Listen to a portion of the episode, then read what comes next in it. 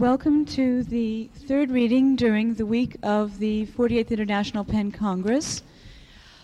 Um, PEN wants to welcome you to the reading. I'm afraid that Mr. Delblanc is unable to read today, so the reading will be by Jiri Grusa and Luisa Valenzuela. Um, St. Peter's has asked me to let you know that no food or drink are allowed in this part of the church, so if you have any, please finish eating them outside. Um, also, we would prefer it if you could refrain, if anybody's here who's got one, from flash photography during the readings themselves. Uh, there are posters designed by Robert Motherwell, which will be on sale outside at a table after the reading. The cost is $10 for PEN members and 20 for non-PEN members. Um, we have no taping during the readings, please, but if you wish to purchase tapes of the readings, please see our technician in the back, George Hansen, afterwards, and he can arrange that with you. Now, here is Harold Brodkey, who will introduce Jiri Grusa and Luisa Valenzuela.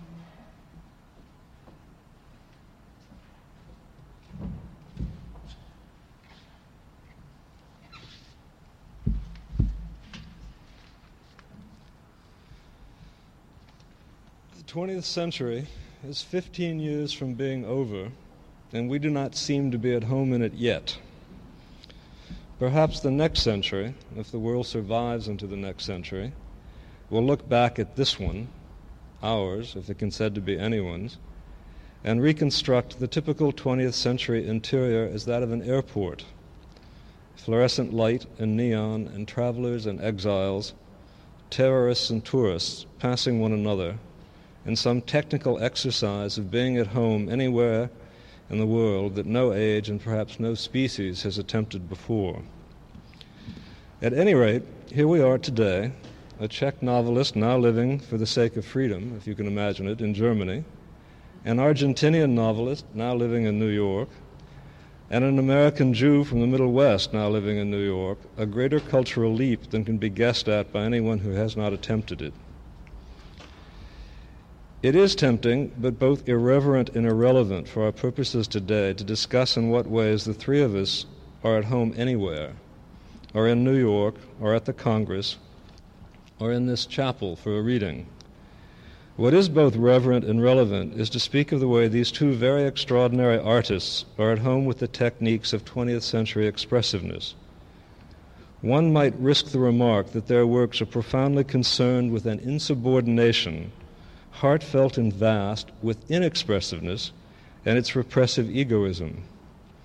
I join myself to them if they will let me, and being at home in what Roland Barthes, forgive my American pronunciation if you can, I am not at home in French, and what Barthes refers to when he says language is a site with no exterior. Yuri Grusa was born in 1938 in Pardubice, Czechoslovakia, about 100 miles from Prague, a part of Czechoslovakia called Bohemia. He studied philosophy and history at Charles University in Prague. First noted for his collections of poetry, The Knapsack and The Bright Days of Grace, Mr. Grusa is also a novelist and has written plays, children's stories, essays, and criticism.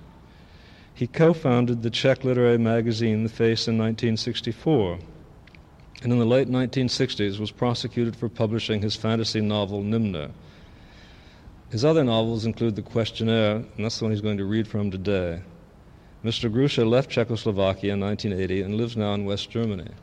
About The Questionnaire, I might just say that uh, it's approximately, I mean, it's, it's, it's somewhat in the tradition of Joyce, somewhat in a tr- tradition endemic in Czechoslovakia of, of, of wordplay but it's, it's about the impossibility of answering a questionnaire, or about the possibility of answering it in the particular way that Mr. Grusa has, has written in this book.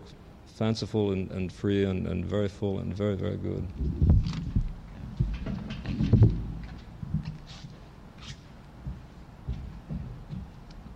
Just to, just to introduce you into the situation, uh, it's the story occurs in 1945. The Czechs are taking revenge against Germans It occurs in May 1945 in a small city in the Czechoslovakia. Brothers, said engineer Hayek, the murderer of our brothers must be punished. And the others said, they will be. And and they want and they went off to catch the Germans while all around the town there was a mounting din of traffic, carts come rattling down the hills with Ruskies sitting on the boxes, whips snapped through the through the air, and, and grinning soldiers waves. I was still I was still squatting on the on the windowsill, resting my chin on my knees, while while our our our Czech flag fluttered overhead. I watched the soldiers in the in the carts who were tossing gingerbread cookies at me. I jumped in the flower bed beneath the window for the cookies. They were dusty from the road, but they but they made me hungry for sweets, and I rem- and I remembered that there was a fresh cherry cake on the sideboard which everybody had forgotten about on account of the revolution.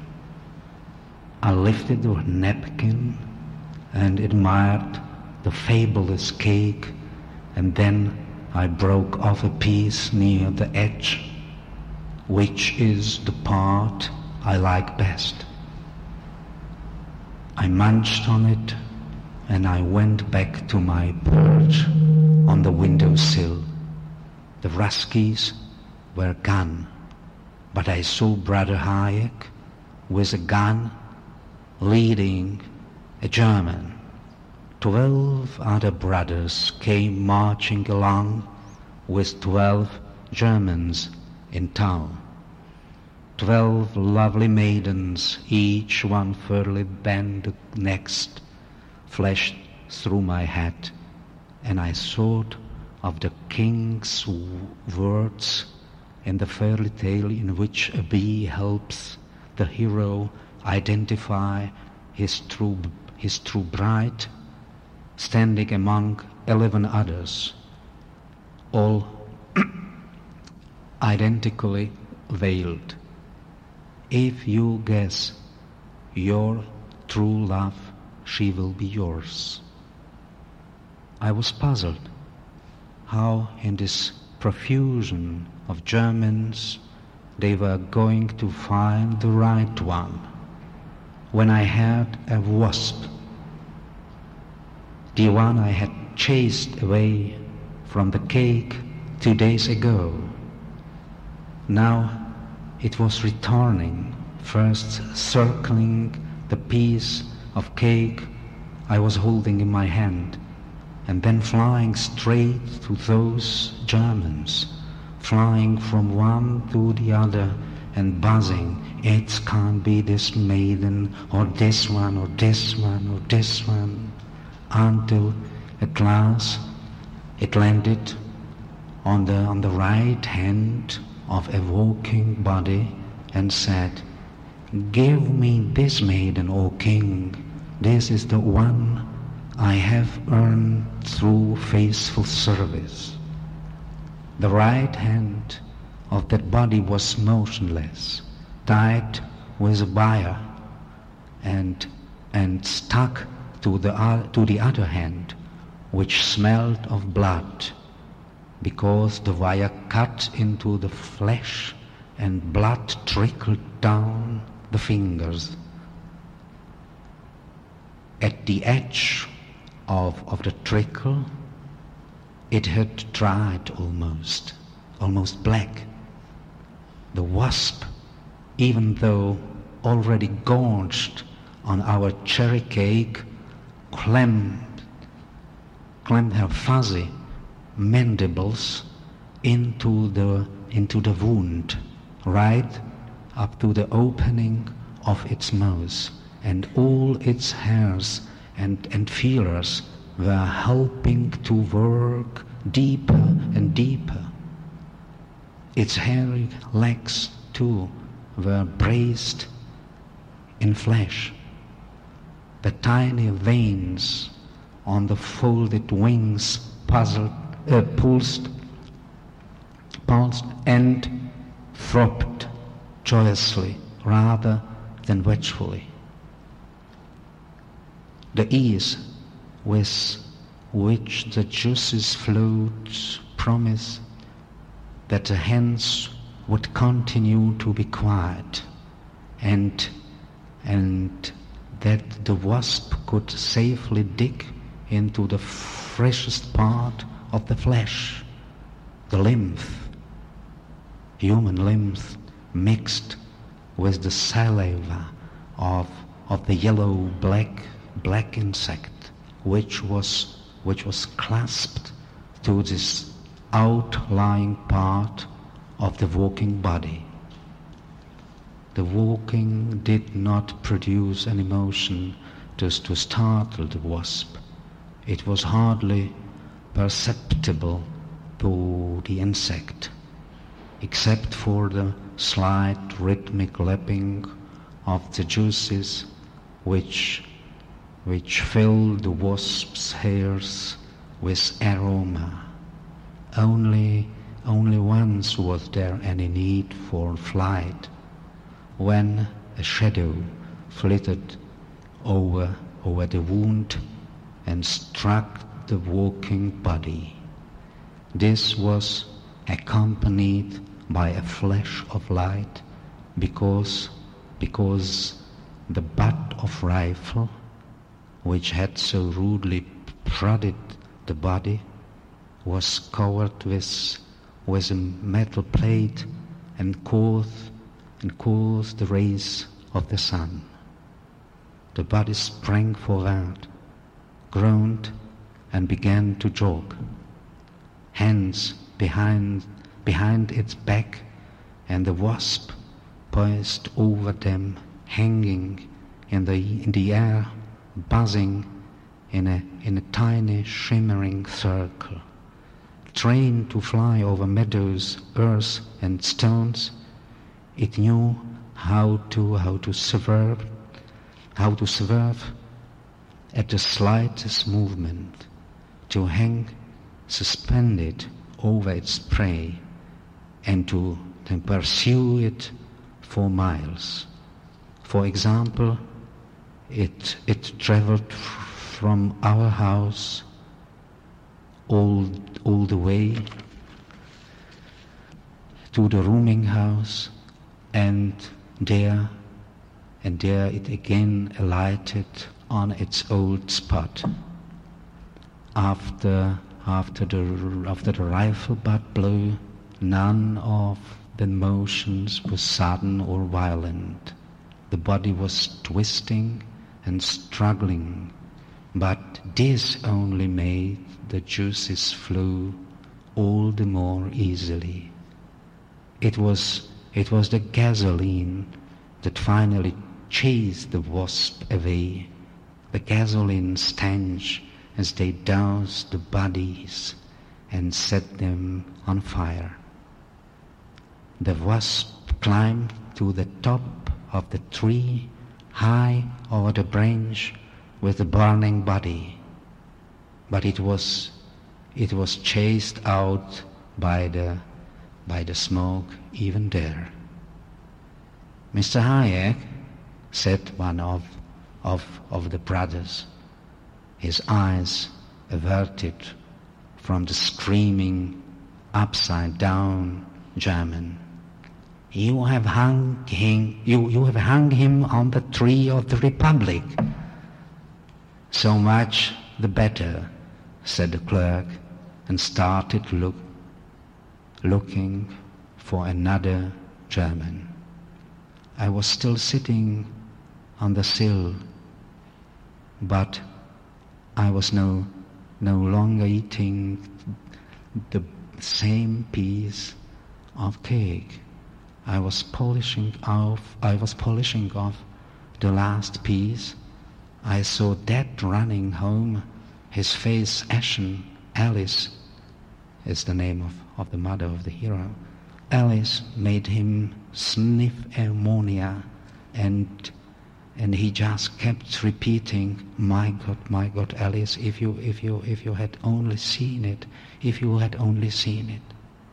I wanted to ask what it was that had seen. I opened my mouth to swallow the the last piece of cake and the same wasp was perched on it again. I bit into it, and my and my palate blew up so fast I I couldn't get out a single word. Thank you for hearing from me.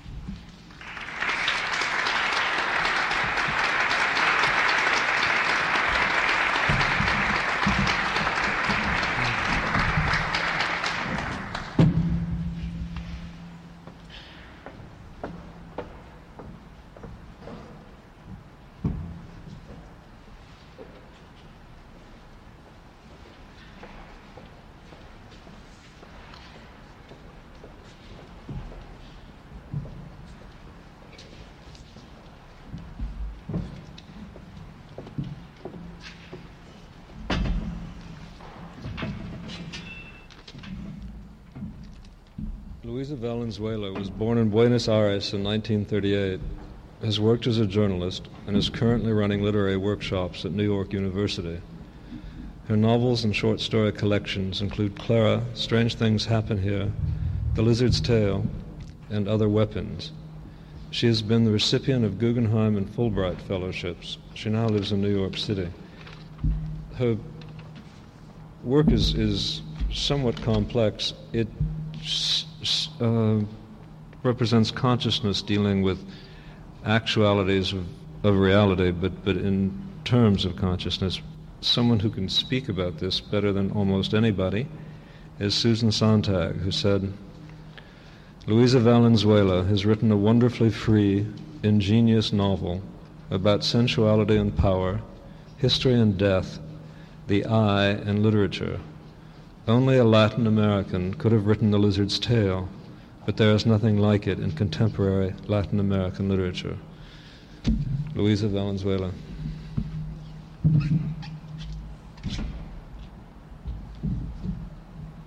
Since this has to do with the PEN uh, conference, the PEN International Conference, and the main uh, subject that has been discussed during this conference is the imagination of the writer and the imagination of the state.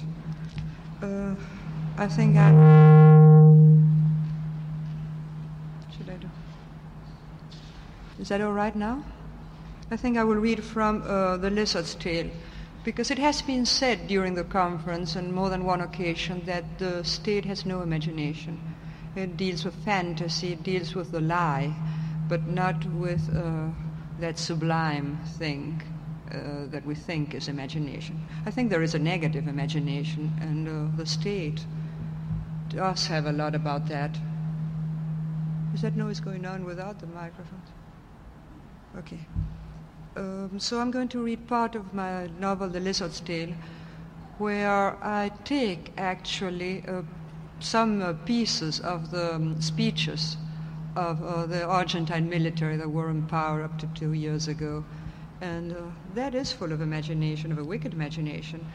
And I feel, I feel they believe in it because they have this messianic madness and they think they're doing things for the good of humanity when they're killing half the population. As, as Hitler was probably feeling he was doing some good by uh, killing his people in a way. So this part takes place in the government house on the one side, and uh, there is, uh, though the protagonist of the novel is somebody that used to be Perón's prime minister, minister of social well-being. His name was Lopez Rega, but he's not mentioned here. We used to call him El Brujo, the sorcerer, so that's how he is called here. So when the action goes to the first person, it is the sorcerer that's speaking. Capital Day. We have to act immediately to avoid playing into the hands of the subversion. The foreign press is printing lies about our beloved country again. Look at these clip- clippings. Just take a look. They say that over the past few weeks, we've made more than 200 people disappear, that we torture babies in front of their parents. Sorry. I don't know where the sound comes. That we torture babies in front of their parents to make the parents confess. That we beat pregnant women until they miscarry. The usual routine. What else is new? Fortunately, we've given orders to bar those foreign newspapers which have sold out to an international conspiracy. The less printed matter that circulates here, the better. But just the same, we are getting a bad image abroad, and that can't be tolerated. Our image has to be clean at all costs. What do you suggest, General Sir? That we ease up? Absolutely not. What are you talking about? I'm going to replace you as press secretary. These are your brilliant ideas. No, sir. We've got to organize a counteroffensive. We are going to defend our model at any price. We have to be prepared to crush anybody who stands in our way. National reconstruction requires it, and we are not going to let them go around calling us fascists. We won't allow them to try to confront us with so called human rights, such an unreal concept. Our image must remain as pure as our intentions, and that's your responsibility. Yes, Mr. President, the press secretary came to attention, clicking his heels. As if I had nothing else to do, as if I spent the whole day here scratching my balls. I beg your pardon, Teresia. Yesterday, no less a person than the press secretary and the secretary in press of the information for the country came to visit me. I had to give him about five of my invaluable hours because you must admit it's a tricky matter. We talked about the rumors, and I explained to him how to manipulate information so that our countrymen, even when ignorant of what is being said, will be convinced that the assertions of the foreign press have no basis in fact and are the reflections of a dirty campaign of vilification. There's nothing like stirring up self esteem to make the public react the way it should. When the government is criticized, they should know the country is being criticized, nothing else. And when the country is criticized, the ones really being criticized are its inhabitants. In addition, we drew up the following press release. In order to complete the process of national reconstruction, we must support a strong government and not one that is one in name only, a solid government, not one that is helpless and deficient. It must be strong because we do not know when this aggression will cease. For that end, we need integrated action in families, schools, and universities which will provide the norms of behavior that mold young people. There is no such thing as partial responsibility. Responsibility is for everyone, even children, and above all, it reaches right to the organs of communication because the ideological struggle is directed at people's mind. And we are not going to restrict the freedom of the organs of communication because by doing that we would be fright- fighting in the way our powerful enemy wants us to. When we demand, what we demand is responsibility in the media and in the people who direct them, so as not to give rise to psychological insecurity, which is exactly what the subversion are seeking. Our own journalists will understand quite well that this means shutting their mouths and not echoing slander. But oh, how boring, by Jove, having to clarify all that for the press secretary. They become more stupid every day. wasting their time in trivialities instead of concentrated on what really matters. Finding my enemy and destroying him as quick as possible, goddammit.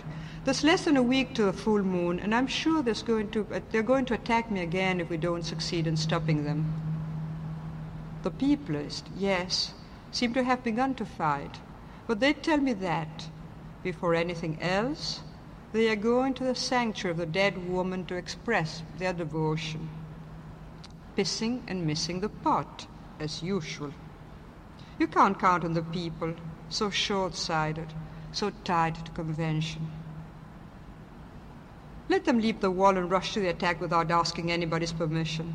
I give them permission, and I'm the only one who counts. Attack, attack was my message. But they want to respect the old verticalism, and they go to her, goddammit. If she weren't the most horizontal of all, dead as she is, parallel to the ground. Verticalism. What a bore. I've decided to kill two birds with one stone. I'll give the maroon instructions and take care of my own interests with not one stroke of the pen. It used to be much more fun under General Mastrotti when I acted under cover. Now I have to play with the cards on the table, and I'm not allowed certain pranks. Anyway, I manage to gain my little pleasures, and I say to the press secretary, My dear sir, at your request, and that of General Duragnona, my worthy and distinguished colleague, I have offered all the information you need to handle this delicate matter. But as you will no doubt well understand, precautionary measures are never enough when we are standing up against a multifaceted and sibylline enemy. International public opinion has a thousand faces. It puts on all manner of disguise. We were attacked on all flanks, and we must defend ourselves on all flanks. The enemy who manipulates international opinion is ubiquitous. He's everywhere. In our high seats of learning, too, and especially right under our own floor, in our basements. It is prolific, dark enemy, with hidden winding passageways, and only I know how to do battle against it. That's why I suggest you withdraw to rest for a time while we, my acolyte and I, organize the details of a ceremony that I am going to arrange for you, Mr. Press to confront the contingencies that might turn up in your very noble and very complex campaign against the campaign of vilification. Later on, I suggested to him a masked ceremony seems the most appropriate. For you, all sacred masked, all prepared. They will be like your own skin and enable you to assume an infinity of faces and forms. You will need them all if you want to concentrate on disinformation. So then the plan of the mask ball goes on, and uh, things start getting offhand for the novelist who I am. So at a certain point, I start, and this is true, this is in, in, in, the truth of the situation. I start wondering what a novelist can do in all these things because really in Argentina the terror was going on and the disappeared were kept on being disappeared. So I decide to take a hand in the book, and in the second part, I come in, and I will read you the part. I, Luisa Valenzuela, swear by these writings that I will try to do something about all this, become involved as much as possible, plunge in her head first, aware of how little can be done, but with a desire to handle at least a small thread and assume responsibility for the story. Not the story of humanity, but this minimal story of the so called sorcerer that is slipping from my hands taken over by him who had been the papoose from Trim Lagoon, a very precise and well mapped place, now transformed into the diffuse and undiscoverable kingdom of the Black Lagoon, with him, a mere witch duck, as lord and master. He's already expanding its borders and hopes to invade all of us after having invaded me in my kingdom, the imaginary one. I know now that he, too, is writing a novel that superimposes itself on this one and is capable of nullifying it. A psychopath, a messianic madman who holds us in suspense, and a scoundrel of the first order. I have just received an invitation to his masked ball of the full moon. Come as you are, we will provide the disguise at the foot of the pyramid. Masquerade to inaugurate a pyramid, what an idea. He has no inventiveness. He repeats cliches, and to cap it all, he is the most destructive being imaginable. To the point of occupying my thoughts completely. I can't even do my work now, or write either, or keep up my contacts with a certain ambassador so as to get asylum for a few people at least. I should have to busy myself only with that, a work more to my measure, with no pretensions of saving the country, but simply and more realistically a few who run the risk of death. I too was planning a party at the embassy, so many people could get in and request asylum, and now I get this invitation, it throws me off. Although a masked ball, it's not such a bad idea. I can see that there are minor elements that brings us close together. There's an affinity in the voice as I narrate him. Sometimes our pages are indistinguishable. I try to see the witch duck as he sees himself, but not too much. I try to capture his tone, but at times he changes it on me, sharpens it, and it sounds invented. How am, I, how am I going to be able to unbend someone so merciless? I tell his story to, uh, so his existence won't go unnoticed. A country of ostriches, this. Conduct we tend to imitate by sticking our heads in the sand, denying any danger. And now this invitation drops down on me. It goes beyond all limits. It breaks all barriers. I have to find Navone and show it to him to see what he thinks. Something has to be done. I called Navone's office, where he almost never is, of course, and I left a message. Please tell Dr. Esteves, any doctor mentioned there is, of course, Navone, that I'll meet him at the Café de la Flor at 7.30. He'll understand. That's why I'm here now at the Café La Opera. It's 5.45. Navoni should have arrived 15 minutes ago and the invitation is burning in my handbag. If there's a police raid, they'll find a compromising document on me and you won't hear any more from me. What will I tell the cops?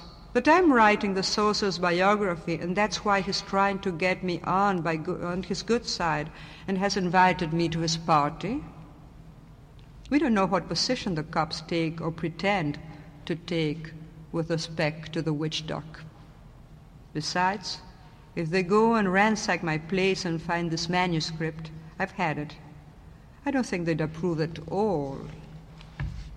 I look at my watch and know that I can wait only five more minutes. It's a rule, and we follow it to the letter, largely out of prudence though one expected, might have run into an ambush and confessed where and with whom he really had a meeting, and in part because we want the leading role. Not I. Sometimes I made a serious sometime I made a serious discovery which I adhere to. If you can't be the protagonist of the story, then it's better to be the author, authoress of the story except that now this firm separation weakens as I find myself getting mixed up in the story that I'm putting together. Thank God. There comes Navone. It's a relief to see people arrive these days, confirming the fact that they are still alive. It's also a relief, unfortunate, but a relief to find out that they are dead. The other possibility is the most intolerable one. I'm no, I'm to call him Alberto, even though his name is Alfredo. And things like these sometimes amuse me, and I don't take them as seriously as I should. We have to release tensions, I tell myself. Keep our sense of humor even under the most terrifying of circumstances. Alberto, Alberto, I shout to him, all excited then, and he doesn't like that. Don't attract attention is a byword, and I, as usual, am out of step. I crisp, hello, and he talks about other things, and I know that it's to gain time and let people forget us, leaving us a modicum of freedom to communicate elliptically. Alberto Alfredo lights a cigarette, orders a cup of coffee, which is the least conspicuous thing you can ask for in a place like this, and looks at me. I like the way he looks at people. It's an intelligent look, alert. I trust him, and I know that this alertness, alertness keeps us alive and in more than one sense. It reminds us of the imminence of danger and obliges us not to lower our guard even for a second. We can't be inattentive. Finally, when he feels everything has returned to the seeming calm of downtown cafes where the nothing ever happens here functions best, Navoni raises his eyebrows as if to question me. I hand him a copy of the well known weekly God, Country, and Home, practically the only publication we can read without fear, and he takes it with curiosity. He knows that this is one of my inoffensive touches of humor. He knows that the information will be in the magazine, contaminating it. Navoni thumbs through God, Country, and Home, as if interested, comes upon the large card sent by the witch doctor, hesitates for only a few seconds, continues on with his concern with such illuminating articles, folds a magazine, puts it casually in his, jack- in his jacket pocket, goes on chatting. You're looking very well, he says. Are you thinking about traveling these days? I know that you were feeling rather lunatic, but I don't think a trip of this kind would be good for you. No, decidedly not. Quite the contrary. I wouldn't dream of going, of course. I just wanted to tell you. It's very strange. I don't know why he invited me. He shouldn't even know that I exist. That worries me. Maybe what he's really after is for you to know very clearly that he himself exists. It's the only thing that interests him. A, me- a megalomaniac of the I don't care what they say about me as long as they say something type. That's the kind of person he is, if you can call him a person. But I'm afraid now. What shall I do? Shall I give up the biography? You know I've got more important things to do in any case. Don't ever think about it. If you're going to let them neutralize us to the point of not being able to write, I don't say publish, it would be better if we killed ourselves. No. You keep right on with what you are doing, with everything you are doing. I'm going to give you back your uh, own advice. Once you send us to deal with a certain figure. You said it's like homeopathic medicine. Similia similibus curantur. Like is cured by like, you said. And now I say to you that I'm beginning to believe it. Or I'm beginning to believe that these formulas are good for those who believe. We can't reject them. We can't allow ourselves to reject any possibility. Come and see it with your own eyes. There isn't much time left till the great night. I don't know if they'll go they'll let you be present, but I'll be in touch. So long, beautiful. Do a lot of writing. A lot of writing, yes, sir. That's terrific advice. As if you could get into someone else's skin just like that when your own has become so uncertain. You're kind of naked, with nothing to say, suddenly gasping for a little air. I should have gone to the masked ball. You have to honor invitations when they rain down from above, and not say, as I did, expectant, awaiting for the okay to attend the counterparty. A novelist is not in the world to do good, but to try to know and transmit what is known. Or is it to invent and transmit what is intuited? As it is, I'm not going, and maybe the masked ball I will describe will be more exact than the real thing. Or maybe the sorcerer will decide to write his own story of the party, and we will find out though through some unexpected source, what really will happen, and maybe that will turn out to be the least informative of all. Every guest, as he arrives, will be giving a terracotta mask with the face of an animal, something halfway between revulsion and beauty. A satanic parade. And later, much, much later, the actual orgy will take place then clubs will be distributed among the guests, and to the rhythm of kettle drums, a dance will begin. Not an ordinary dance, no, a dance of destruction. The guests will all have to break at least one mask with their clubs, as if it were a clay jar, and since the mask is placed over the face of the other person, who knows who is breaking whose mask and, with luck, face, and reprisals will immediately ensue. Still several nights to go before the appearance of the round moon, and I can already imagine that dance of the Furies while the masks are on. After they've been broken, there remains not only the great unmasking, but the implicit promise of revenge. I'm being led into wicked imaginings, blown up most certainly by the sorcerer, while I await the other invitation to the counter ceremony of my Umbanda people. Thank you very much.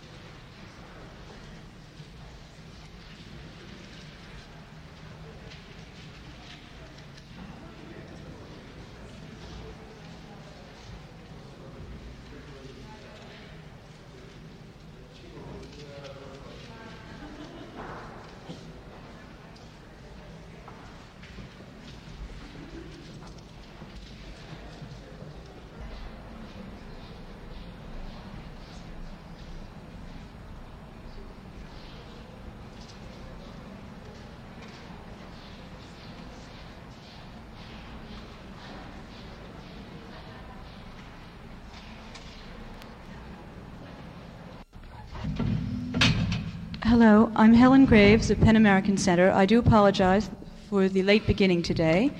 Welcome to the fourth in the midday reading series during the 48th International PEN Congress. The staff of St. Peter's Church has asked me to let you know that no food or drink are permitted in this part of the church. So if you have any with you, please finish eating them outside. We ask that you avoid flash photography during the readings themselves because it is distracting to the readers. No taping is allowed during the readings. However, if you wish to obtain a tape, you can see our technician, George Hansen, who is in the back of the sanctuary, and he will tell you how you can get one. There are posters designed by Robert Motherwell on sale. They will be available after the reading. And now here is Walter Abish, who will introduce our readers today. Um, it gives me great pleasure to introduce Vasily Aksyonov, Danilo Kiš, and George Konrád, three exceptional authors who are attending the International PEN Congress in New York. Of all the events taking place at the Congress, I believe this reading may provide an accurate measure of the PEN Congress central theme, the writer's imagination and the imagination of the state, around which many of the panel discussions are built. The degree to which the state, as an entity with its conflicting interests, its internal compromises, its geopolitical concerns, its need to identify itself as the supporter of peace and mankind, its often theatrical self imagery, can be said to act imaginatively remains an open question. Undeniably, there are and have been statesmen who, though functioning within a constrictive set of parameters, we're able to act imaginatively, or at least so we like to believe. Can this be viewed as an extension of the state's imagination? Doubtlessly, at each session of a governmental body, a certain imagination may be in evidence. But does it ever surface? For that matter, it cannot be ruled out that the imagination of the state is actually something we, as its citizens, its students, ultimately its so called audience, bring to the state. However, the word imagination is elastic. In the OED, the meaning of the word includes the mental consideration of actions or events not yet in evidence, not in yet in existence, as well as scheming or devising, and the creative faculty of the mind in its greatest aspect, the power of framing new and striking intellectual conceptions. As a writer living in what I consider to be a fairly sheltered environment, despite certain all too well publicized hazards of everyday life in New York, I am more at ease contemplating the writer's imagination. Uh, it is furthermore, uh, but it's furthermore by no means beyond a writer's imagination to endow the state with an imagination. Though in that event, I would remain forever on guard lest this act of imagination suddenly seize on some almost postmodern speculation, for instance, the enactment of world peace through the introduction of a Star War program, which might be best reserved for a big budget Hollywood extravaganza. If the state is to possess an imagination, how is that imagination put into effect? To whom does the state impart its imagination? Does it have a criteria to take measure of this imagination? And in what language is this articulated? I firmly believe that to understand whatever furtive imaginative striving the state may possess, whatever dormant imaginative impulse may underlie any given action of the state, both for good or, and evil, it is to writers of great imagination and courage, such as Vasily Aksyonov, Danilo Kiš, and George Konrád, that we have to turn. Uh, and now the, I'd like to invite the, the first reader to come here. Um, that's, didn't? Yes. Uh, yes. Uh, it's a great pleasure. Please sit down. And, uh, Fine. Yes, by all means. Uh, the first reader is, and this is always in, in, in alphabetical order, is Vasily Pavlovich Aksyonov. He graduated from the Medical Institute of Leningrad in 1956. His first novel, The Col- Colleagues, appeared in 1960. A prolific writer, now widely translated, he left or was compelled to leave the Soviet Union in 1980 when his novel The Burn appeared in Italy. In 1984, it was published in the United States by Random House. Patricia Blake, reviewing the book in Time magazine, called it a masterwork of modern Russian literature. Currently, he lives in Washington. He has been a fellow of the Kennan Institute for Advanced Russian Studies and is presently at John Hopkins, Johns Hopkins. His other books include The Steel Bird and Other Stories and the widely acclaimed novel Island of Crimea. Will you please welcome Vasily Aksyonov? Thank you very much. Thank you. Uh, I'm going to read a, uh, a, little excerpt from my novel, The Burn. Uh, it, it's set in the city of Magadan. Uh, it was, as a matter of fact, a capital of Gulag, uh, prison camps empire. This is a city which is uh, uh, closer to Los Angeles than to Moscow, by the way. Uh, uh, on the on the shore of Sea of Okhotsk, if you can imagine the geographical map, this is in the uh, north uh, northeastern corner of the of Russia. well, and it takes place in 1950 and uh, there were some. I, I, I, have to make some explanation of this uh, of this uh, piece. Uh, uh, there were some uh, hideouts in the city. City was surrounded by the labor camps, And some those uh, uh, criminals, ex-prisoners, and some um, uh, well outlaw of any kind, they were looking for some uh, uh, hideouts uh, to survive during the severe winter of the Kolyma region, and there were some uh, some uh, shafts uh, in the ground where they clustered around these heating pipes, you know, the heating pipes. And there were a lot of this, some drug addicts, prostitutes, and, and so and so. And my character, uh, a, young schoolboy, teenager in his early teens, Tolle von Steinbock, once found himself in such one of such uh, uh, cave uh, known as Crimea. It was named for, for it. Crimea, in other words, warm place. Warm place, like Crimea Peninsula. Let me read it. and he was offered a can with a very questionable beverage inside. Well,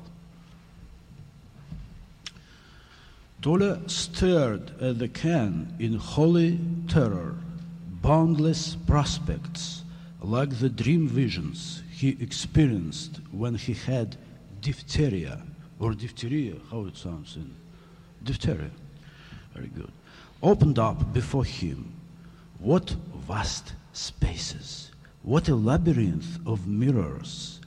There, in the corridors of infinity, stood Fon, the hardened Chifir drinker and long-time inhabitant of the Crimea, legs planted wide and fists clenched behind his back. What are you waiting for? Fon, drink up. The corrupt little eye of a senior apparatchik peeped out from behind the newspaper as top brass exchanged winks with Spike. The chifir was simultaneously hot, viscous, sweet, and bitter. Suddenly, Tolle felt a spasm in his throat and his head began to spin. Spike caught the can. Then the mirror line diphtheria words parted, and I found myself in a delightfully comfortable and warm place, a fabulous cave. Mischievous, mysteri- mysteriously fascinating sorcery was taking place all around. My faithful friends were struggling comically like two clumsy bear cubs over the can full of the magic drink. While they were fighting, I took another sip. Everything was wonderful, and down below, joyous mysteries were awaiting me. Smoothly and rhythmically, like an antelope in an animated film, I descended from the fifth level and laid my weightless, curly, golden head upon the plump legs of a sleeping goddess, perhaps Aphrodite herself.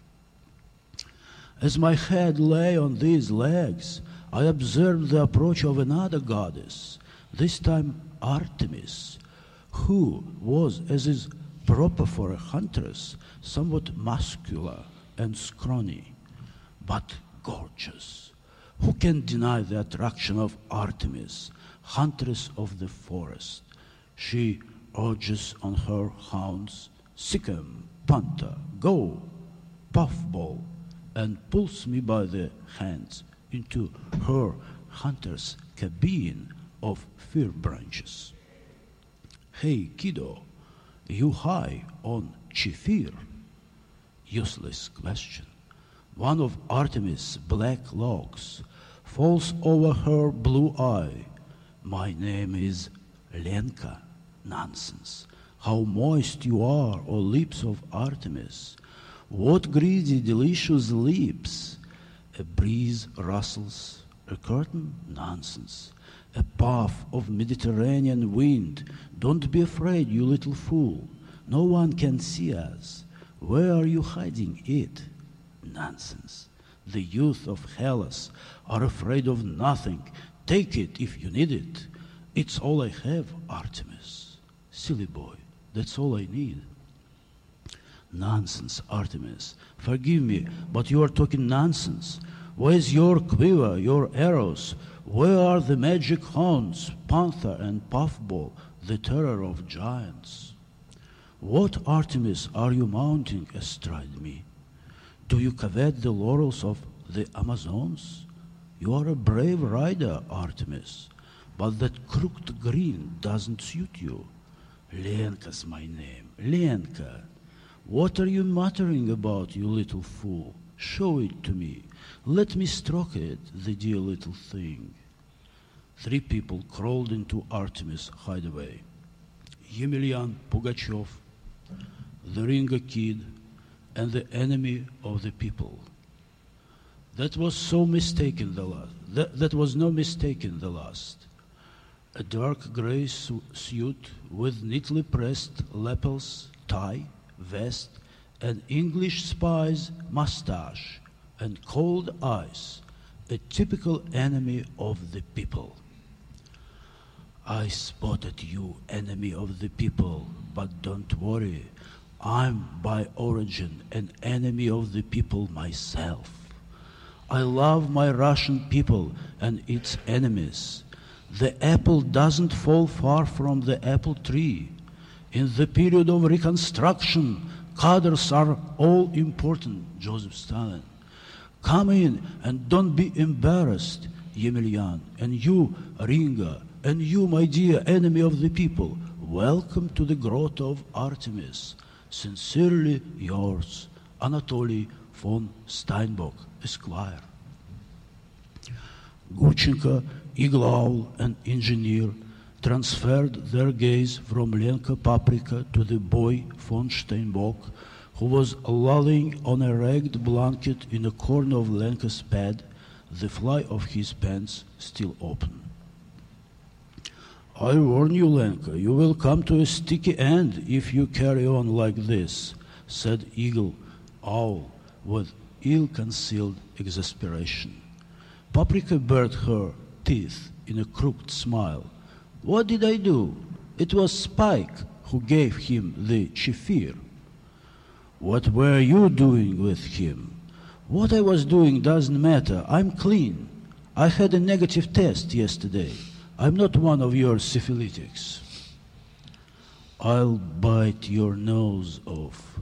The mighty eagle owl threatened her, but in a tired voice that held no ill will. Lenka's bandit charms had no effect on Sanya.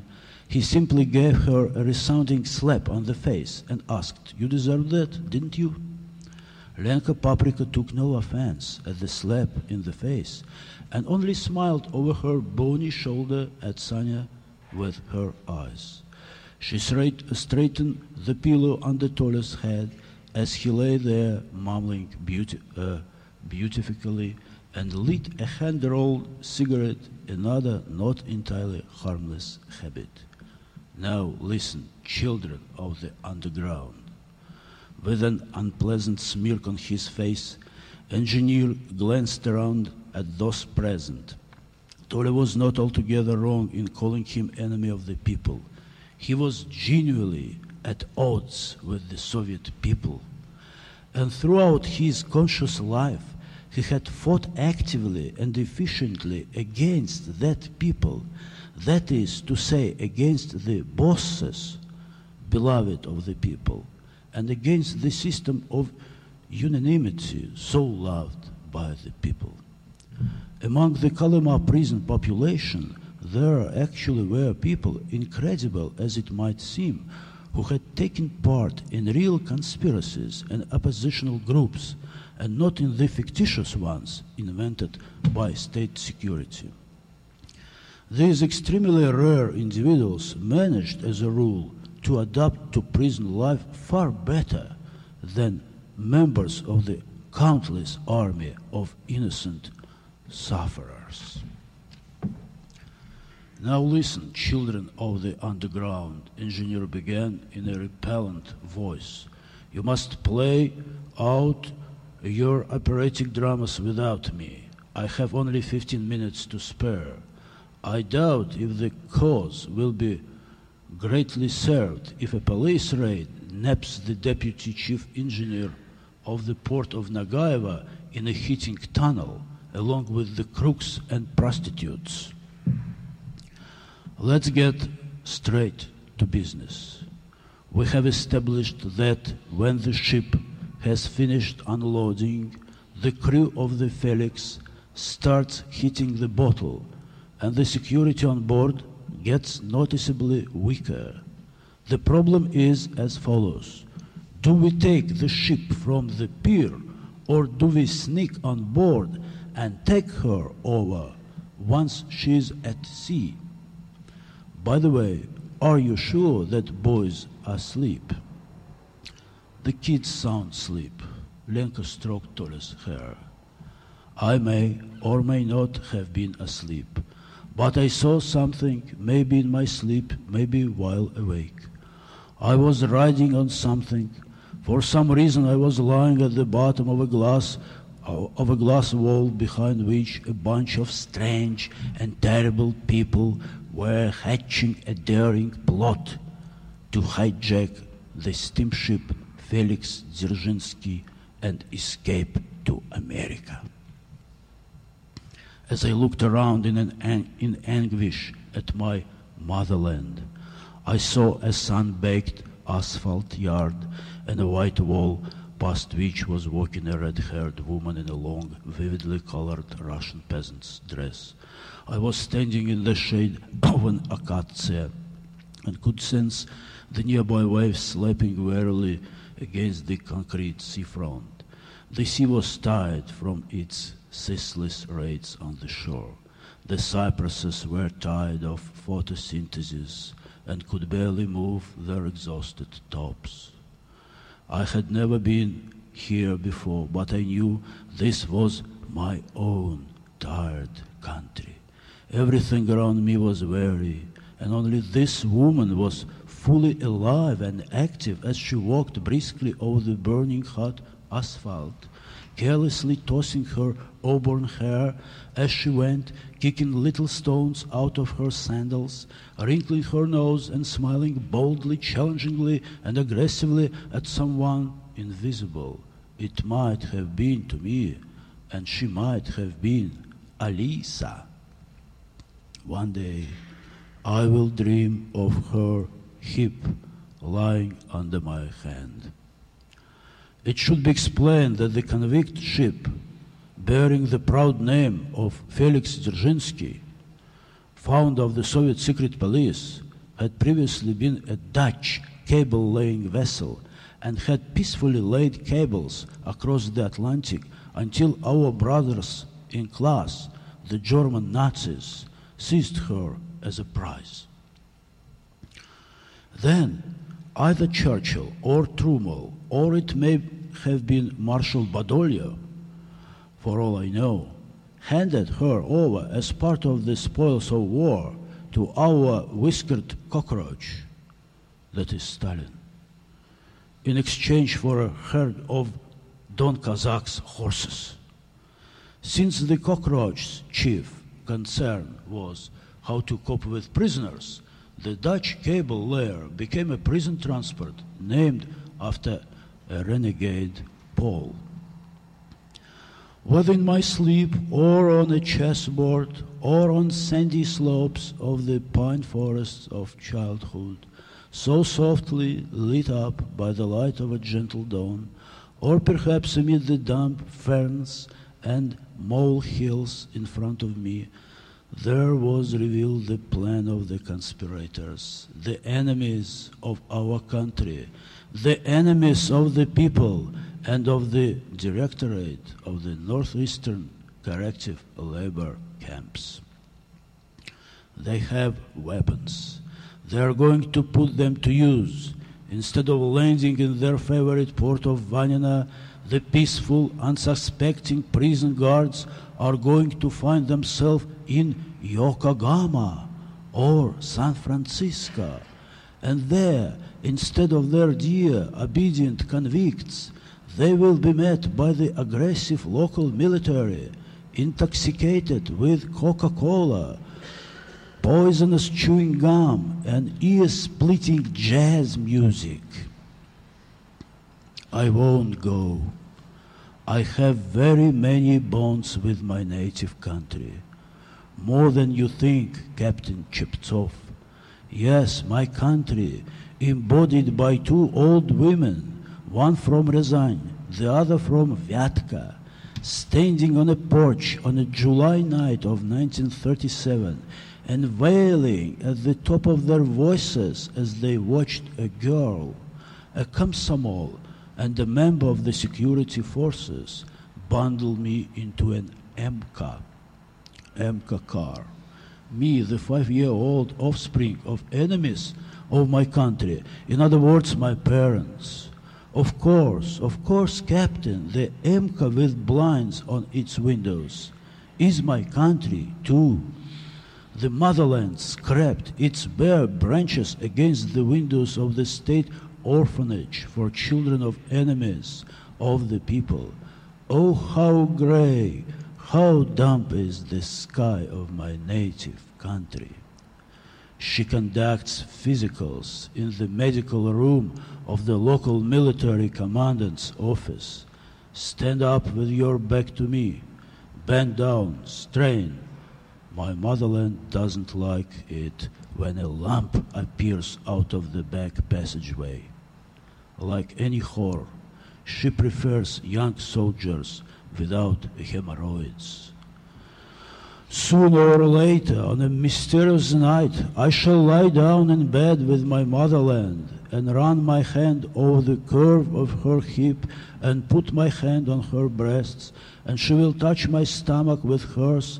She will whisper that she loves me and ask me to love her in return. The motherland and I will celebrate my 20th birthday, my 30th, my 40th. She will call me at night to her corrupt and beautiful nighttime cities, to the capital she herself has defiled. She will whistle in my ears tunes of nostalgia for other countries. A drunken cosmic sky, a history full of gallows and drumbeats, my Jewish Russia, my cardboard, my plywood and red calico socialism, so dear and so nauseating. My motherland had decided to hijack a piece of her own floating territory, the Dutch cable layer, the convict carrying ship Felix, the heirs of my country, runaways, deserters, free men, chifir drinkers, descendants of Pugachev, Russian cowboys, had hatched this audacious plot. My motherland is not audacious. She may be cruel, but she's meek. She breathes through her mouth because she has adenoids and nostrils blocked by Stalinism, and her forehead, beautiful as the dome of the monastery of the Trinity, is covered in pimples. My motherland is going to engage in a life and death struggle on the ship's deck. My motherland wants to run away from herself to America. I don't want to run away. I toss from side to side, from the past into the future. Don't carry me away. Don't carry me away to America. In the morning, Tolya found himself lying on a torn, ragged blanket. On the same blanket, Sanya Gurchenko slept the marvelous, undisturbed sleep of youth. Beside him was Lenka.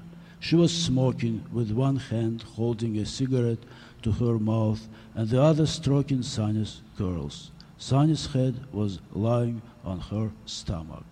At the feet of this couple sprawled the disheveled engineer curled up in, a, in an uncomfortable position. Not a trace remained of his English elegance. His tie was unknotted, his jacket was stained with white slime, his pants were bunched up, showing a pair of elastic garter and a rolled down silk sock. Alongside his bare, unpleasantly white leg lay a small hypodermic syringe and several broken ampoules. Uh, this novel translated by Michael Glenny. Thank you.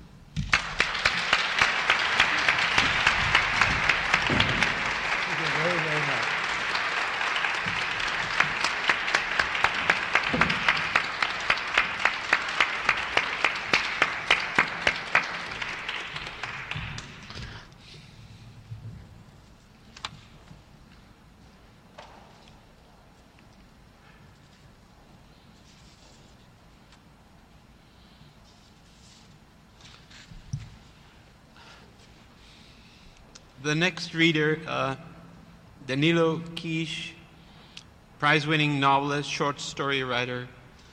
Danilo Kiš was born in Yugoslavia and grew up in Hungary and Montenegro. His books include Garden Ashes and the remarkable The Tomb for Boris Davidovich, both published by Harcourt Brace Jovanovich. Uh, his books have been greeted with a critical exuberance, as indicated by the following from Le Figaro.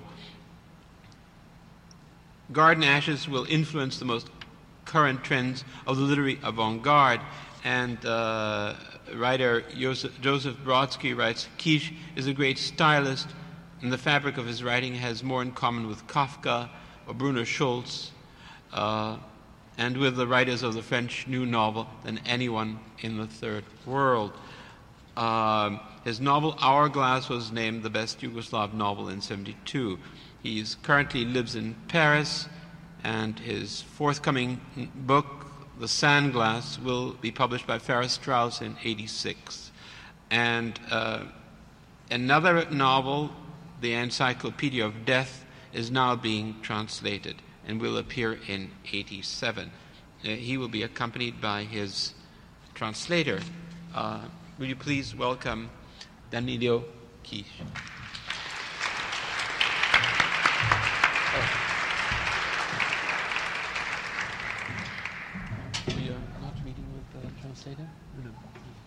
I'm sorry. Is, uh, oh, actually, I don't mean translated. So.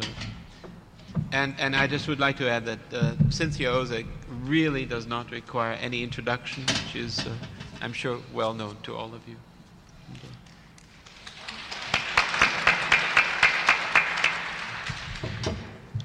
A fragment uh, from my book, A Tomb for Boris Davidovich.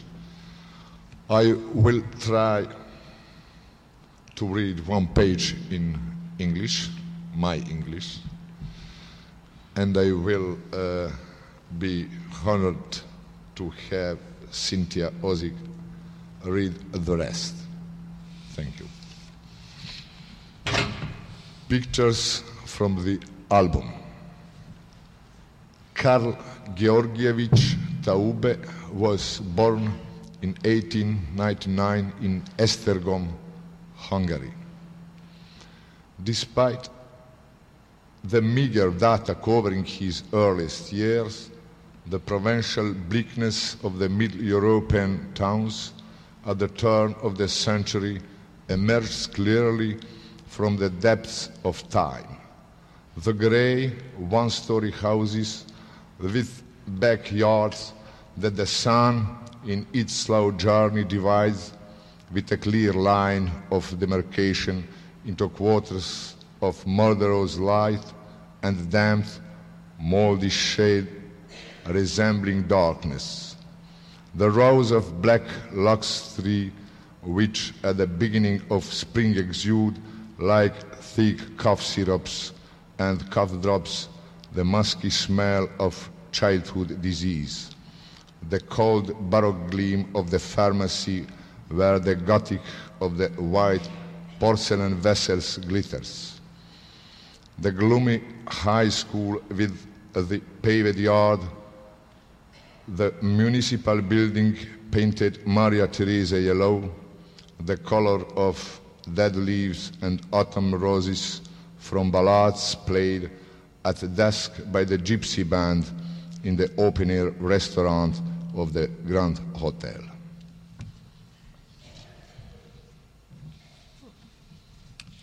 Like so many provincial children, the pharmacist's son, Karl Taube, dreamed about that happy day when, through the, the thick lenses of his glasses, he would see his town from the bird's eye view of departure, and for the last time, as one looks through a magnifying glass at dried out and absurd yellow butterflies from one's school collection, with sadness and disgust. In the autumn of 1920, at Budapest's eastern station, he boarded the first class car of the Budapest Vienna Express. The moment the train pulled out, the young Karl Taube waved once more to his father, who was disappearing like a dark blot in the distance, waving his silk handkerchief, then quickly carried his leather suitcase into the third class car and sat down among the workers. now we skip to the end of this remarkable story. Section called The Bitch. The chances are that it will never be known who told Dr. Taube how the famous card game in which he was given a death sentence ended, and in which the sly monkey, aided by luck, defeated the royal eagle, the master of masters, Kostik Korshunidze. Mm, the most likely hypothesis is that one of the thief informers, in a nightmarish dilemma whether to expose himself to the disfavor of the authorities or to one of his own kind, finally opted, gambling with fate, for the illusory and treacherous protection of his temporary masters and reported the matter to the authorities of the prison camp.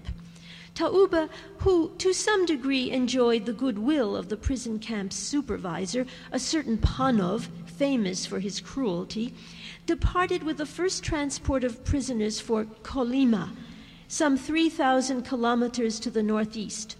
The hypothesis offered by Taraschenko seems entirely plausible to me. Segidulin himself informed Tauba through one of his underlings. The explanation of Segidulin's action also seems logical to me. The monkey wanted to humiliate the eagle. If the one whom fortune did not favor that day, who took upon himself the solemn duty of liquidating Tauba on Segidulin's account, were unable to carry out his sacred duty, he would bear the shameful label bitch for a long time. And to, and to be a bitch means to be despised by all, which is intolerable to a former chief. Kostik, called the artist or the eagle, dragged around and howled like a leprous bitch the very next day when, returning from the mine, where he had become the foreman and the scourge of the prisoners, he learned that Tauba had been transported. The one you took upon yourself has married another, Segidulin, the new chief, said to him in his hissing voice.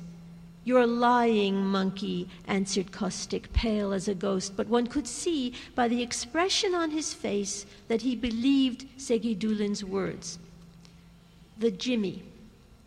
Kostik, the molted eagle, the once notorious safecracker and ex chief, dragged around like this for eight years, bowed down like a leprous bitch, hiding the eagle pecking at his liver, changing prison camps and prison camp hospitals, where various keys, little bundles of wire, spoons, and rusted nails were extracted from his stomach.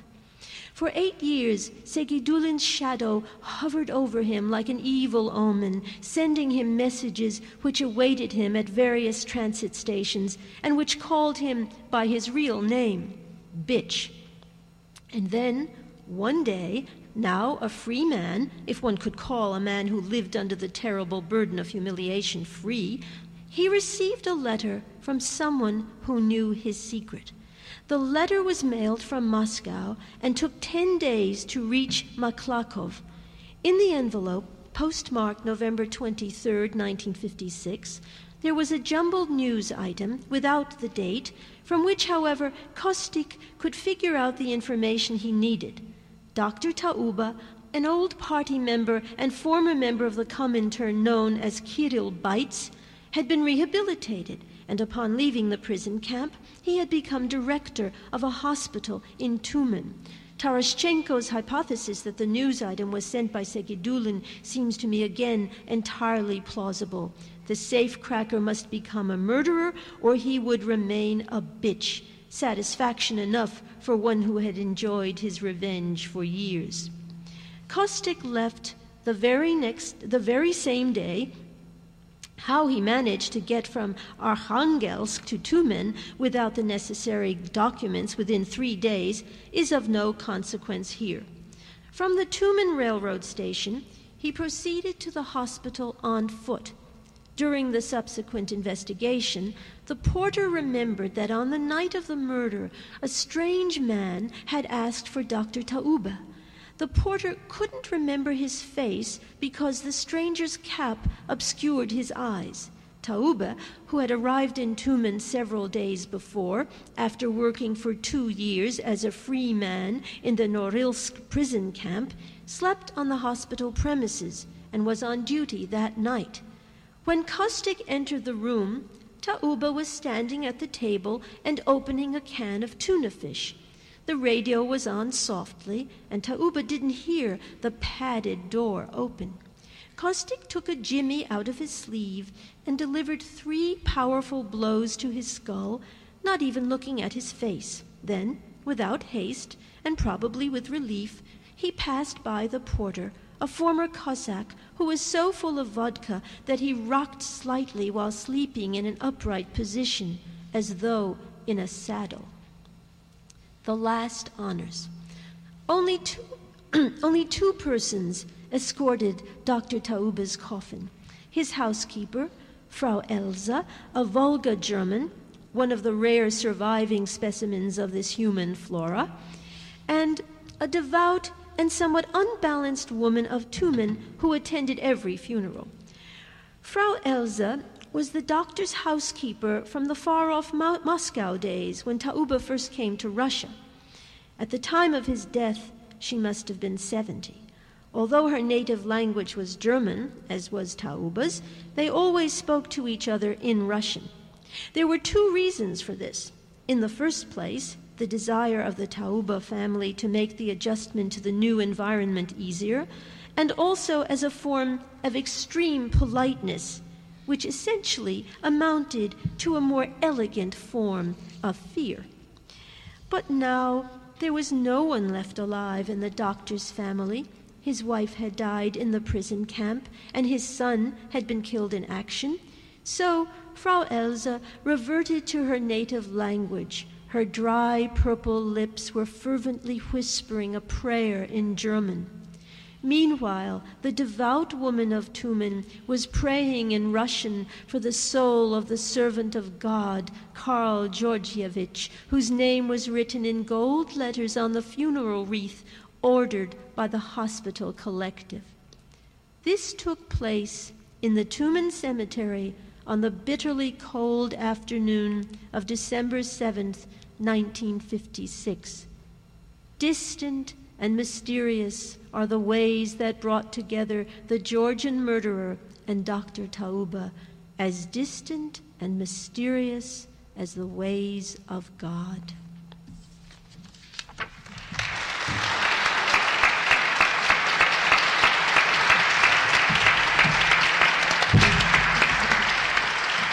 Thank you.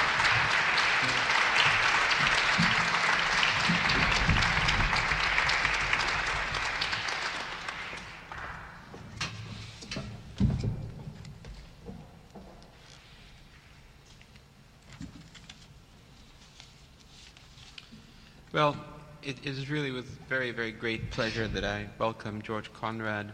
I'm an avid reader and admirer of his work. And um, I quote from Irving Howe in a front page review of his novel, I think that was the first to appear in, in America. Howe wrote, With this one book, George Konrád strides to the forefront of contemporary European literature, a remarkable achievement. And that book, in turn, was followed by several others that are equally demanding and equally powerful.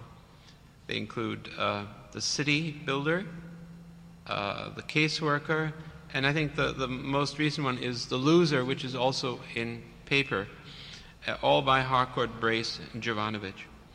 Uh, he, I, I, would say that Konrád has had a very strong impact on the, the writing community in as much as I have contact with it. And uh, um, I would just urge you to read it. Uh, he is a citizen of Hungary, presently living in Budapest, and his forthcoming novel will be published by Harcourt Brace. And now, will you please welcome George Konrád?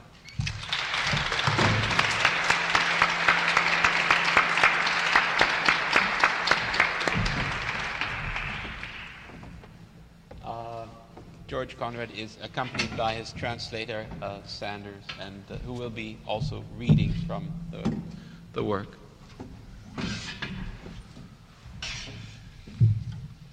I will read you a text, a little meditation uh, I wrote uh, before leaving a little house I rented in near to Budapest.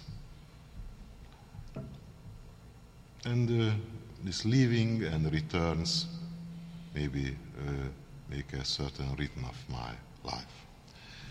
Uh, I will not torture you with my heavy Hungarian accent, so the other text will be read my, by my friend and by the translator of my novels, uh, Ivan Sanders. Uh, the other text uh, is an excerpt uh, from a novel, from a novel, uh, The Loser, and the speaker it's a monologue, and the speaker is a director of uh, an asylum, uh, hospital of uh, mental illnesses, which is half open, half closed. Somehow it's the confession of the nice manipulation.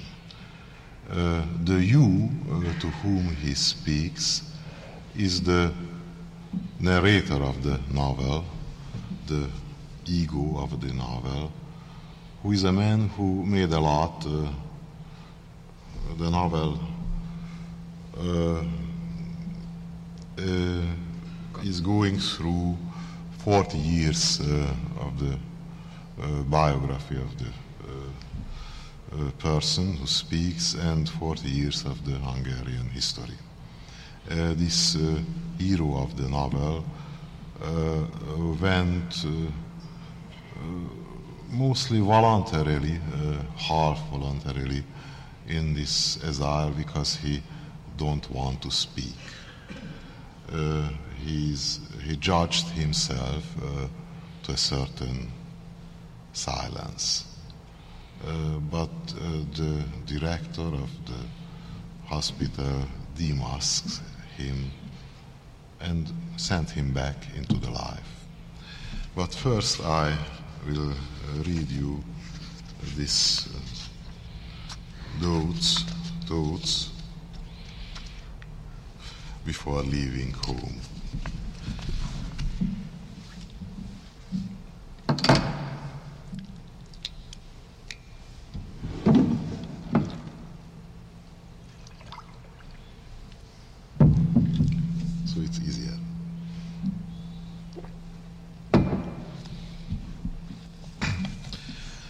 I'm leaving this place not because I don't like it here.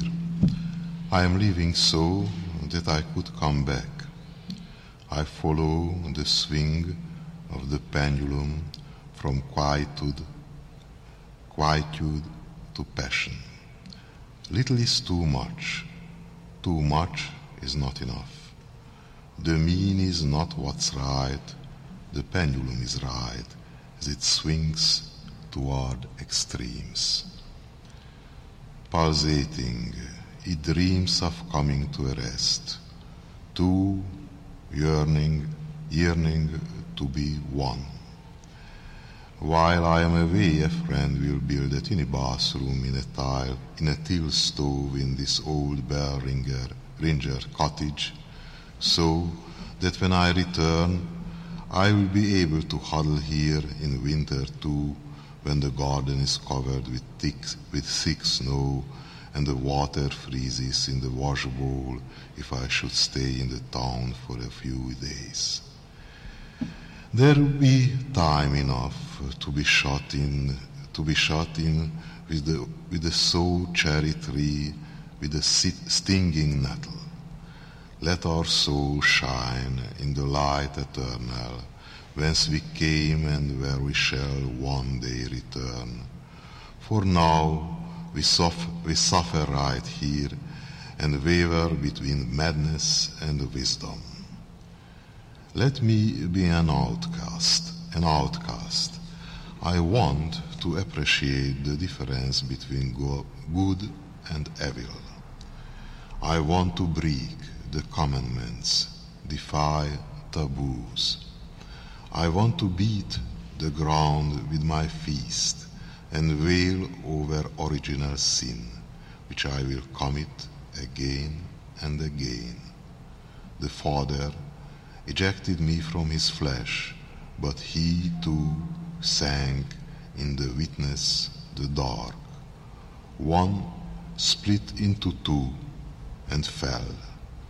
I see my dichotomies as seesaws. Let me not be innocent of extremes. I was always there between them, but never in the middle. Go on, do your dance, a Jew among Hungarians, a Christian among Jews, cordial friend of the West.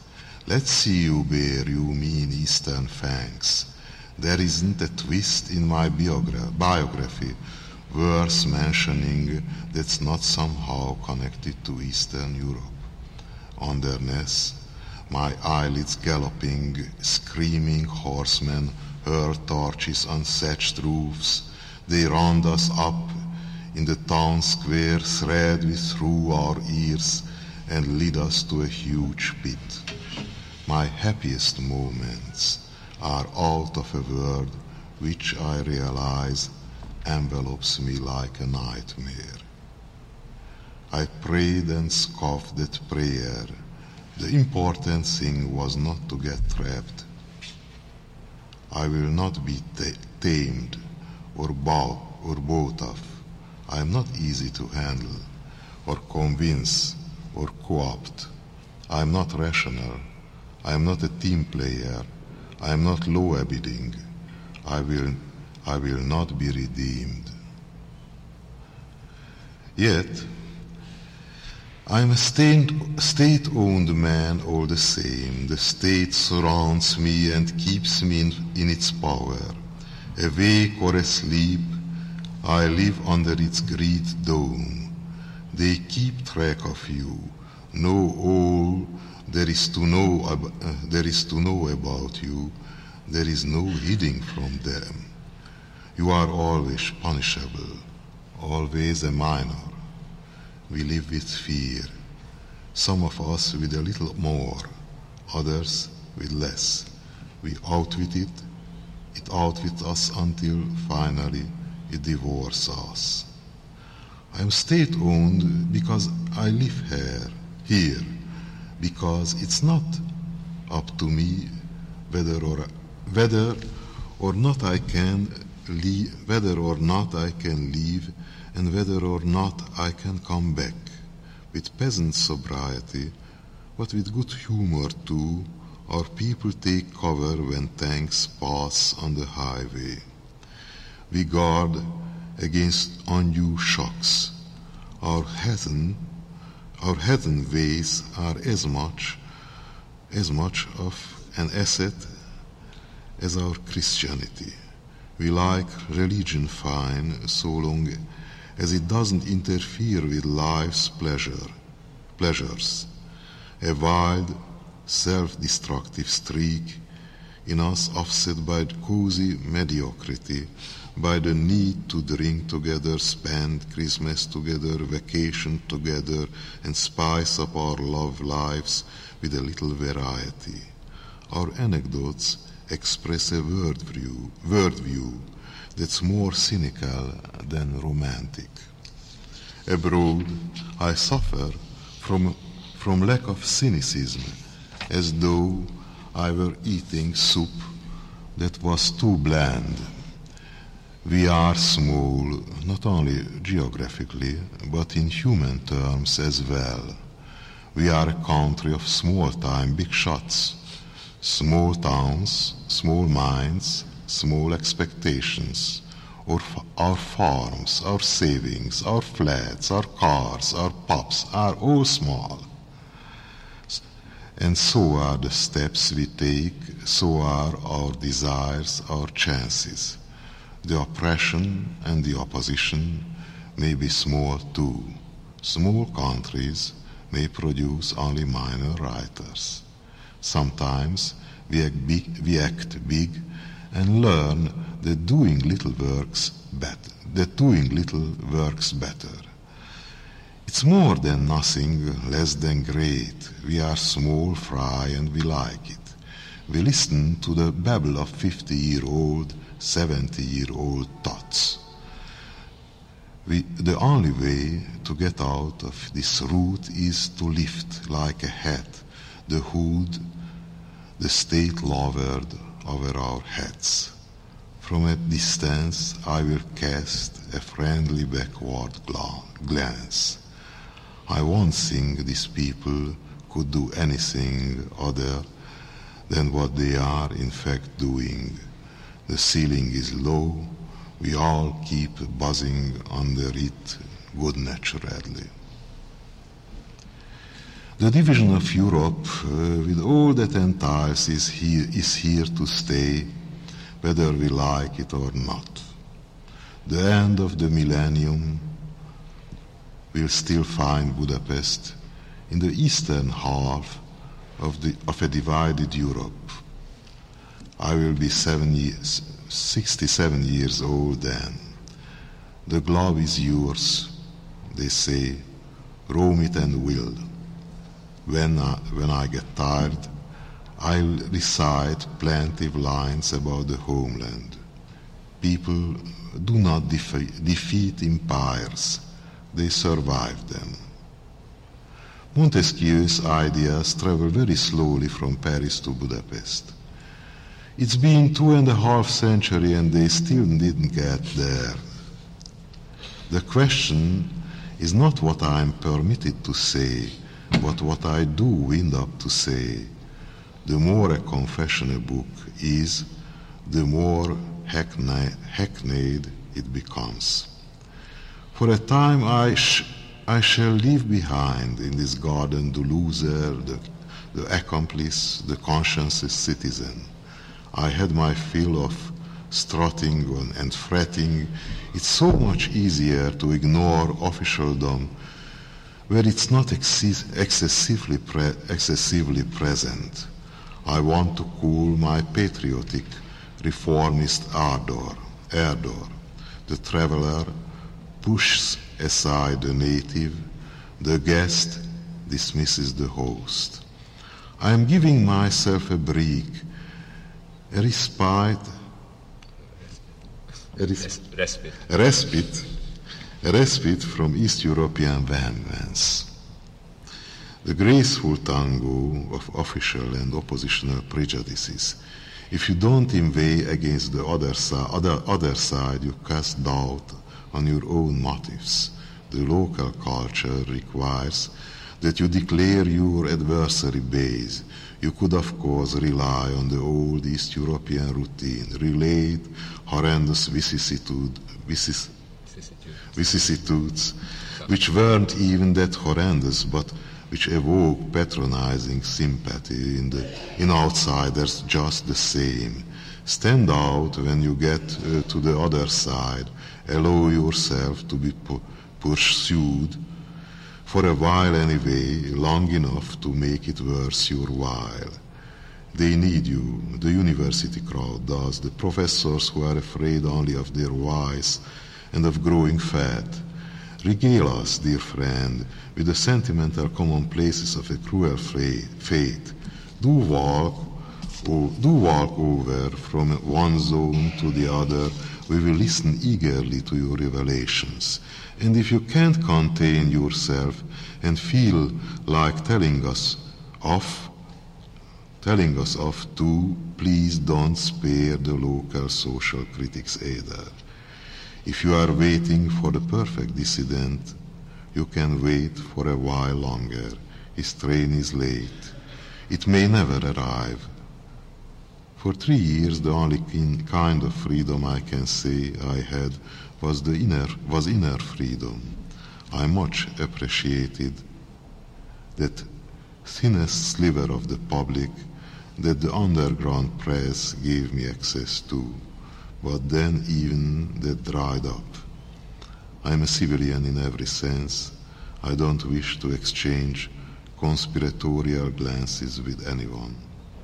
I want to be me, not some quaint custom doll. I wish to wear neither uniform nor a colorful dissident garb.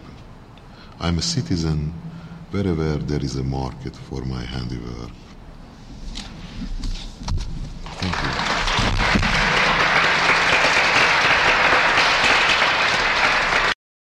Now the director. this is the director. If we had a closed ward, we would put away first the patients who were likely to do themselves harm, then the restless, unmanageable ones, anybody who rubbed me the wrong way, and finally, just to keep them out of sight, we'd lock up even the harmless defectives. The closed ward would fill up quickly, and the patients in the remaining sections would go on worrying about who would be banished there next. Growing more and more anxious, they would provide us with good reasons to transfer them. Some would even ask to be admitted to the ward. They'd sneak into those beds with netting over them just to be relieved of all responsibility. You must know this feeling. After all, you're in the same boat. I often get jealous of people stuck in those beds. They cannot be held accountable for anything. If you're no longer your own master, a bed with a net over it is the best place to be. Before you leave, I'll have one of those beds brought up for you from the basement. Crawl in it, whimper a bit, chew the net for a while, and you'll realize what a privileged position you've had in this place, the scene supposedly of your great degradation. You could have sunk even lower, become much duller, care for an incision in your frontal lobes. In all honesty, the hermits I have known were much vainer than the magistrates and the party secretaries. At any rate, I lay the idea of the closed ward to rest. But at my next meeting with the patients, just to give them a little scare, I will resurrect it. There is no such thing as total supervision. If someone really wants to die, he should. Like a good host, I will ask him, repeatedly if need be, to stay. But I will not lock his coat in the closet. Patients need my permission to leave through the front door, but I will not have the gap in the fence repaired. Anyone can slip through it. In my eyes, freedom is a means of maintaining order. If you can take a stroll along the wild boar tracks on the other side of the fence, or take a ferry across the river, you're bound to be more reasonable. You'll come home. If not in the evening, then three days later. It's cold in the woods, and your bed is warm. Blackberries and mushrooms are tasty, but pork chops on Sunday are better. If we have a good cook, we can take the bars off the windows. You still don't seem to understand that in running an institution like this, you need only as much morality as you do salt in a soup. Too much or too little, and it's unpalatable. The main ingredients are still the same a set of rules, a regular routine, and the right amount of order. Anyone who writes well cannot give orders well. When it comes to exercising power, moralists either are nitwits or they resort to cruelty with a vengeance. I'm not a great doctor, but I'm a fairly good organizer. I wanted to be boss, but I knew that first I'd have to be kitchen boy to the great cooks and follow their recipes to the letter. I hate to hunt, but I became a pretty good shot.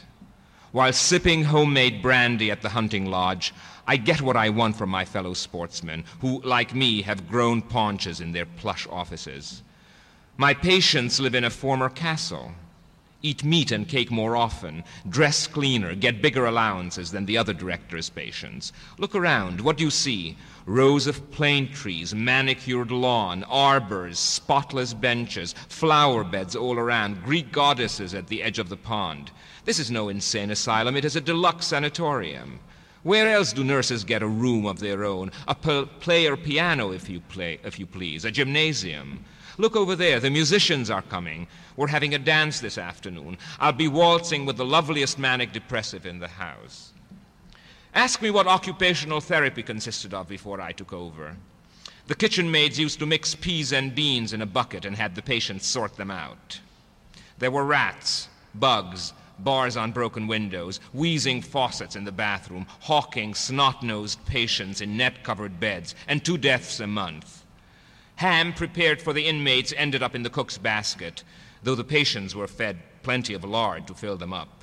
Many an oldster with diarrhea ended up on an autopsist's table. Those who complained had their clothes taken away and were left with a pair of pajamas. Naturally, they were too cold or ashamed to leave the house.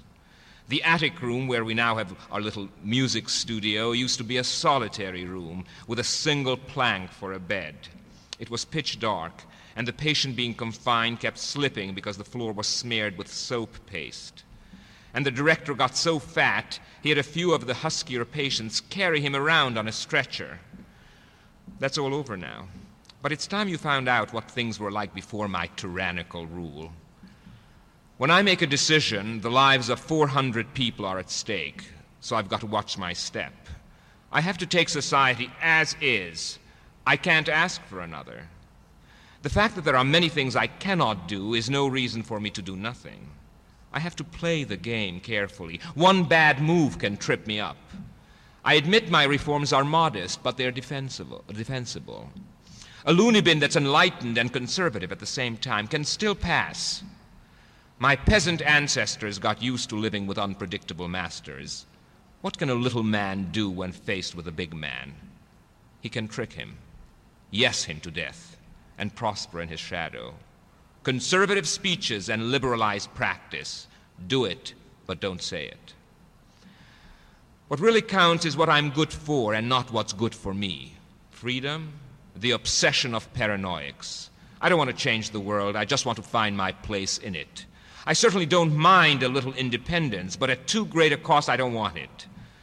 Part of the trick is not to have them doubt your loyalty. I'm capable of proving mine the hard way. In order to convince God of his faith, Abraham would have sacrificed his own son. What could, he, what could he have thought of God as he set out, leading his boy by the hand? I guess that has to remain his secret. I had no intention of becoming a revolutionary when counts were the rulers here, and I'm not going to become one under communism either. I'm a professional who is loyal to the party. I take my cue from my betters. I want to outlive them.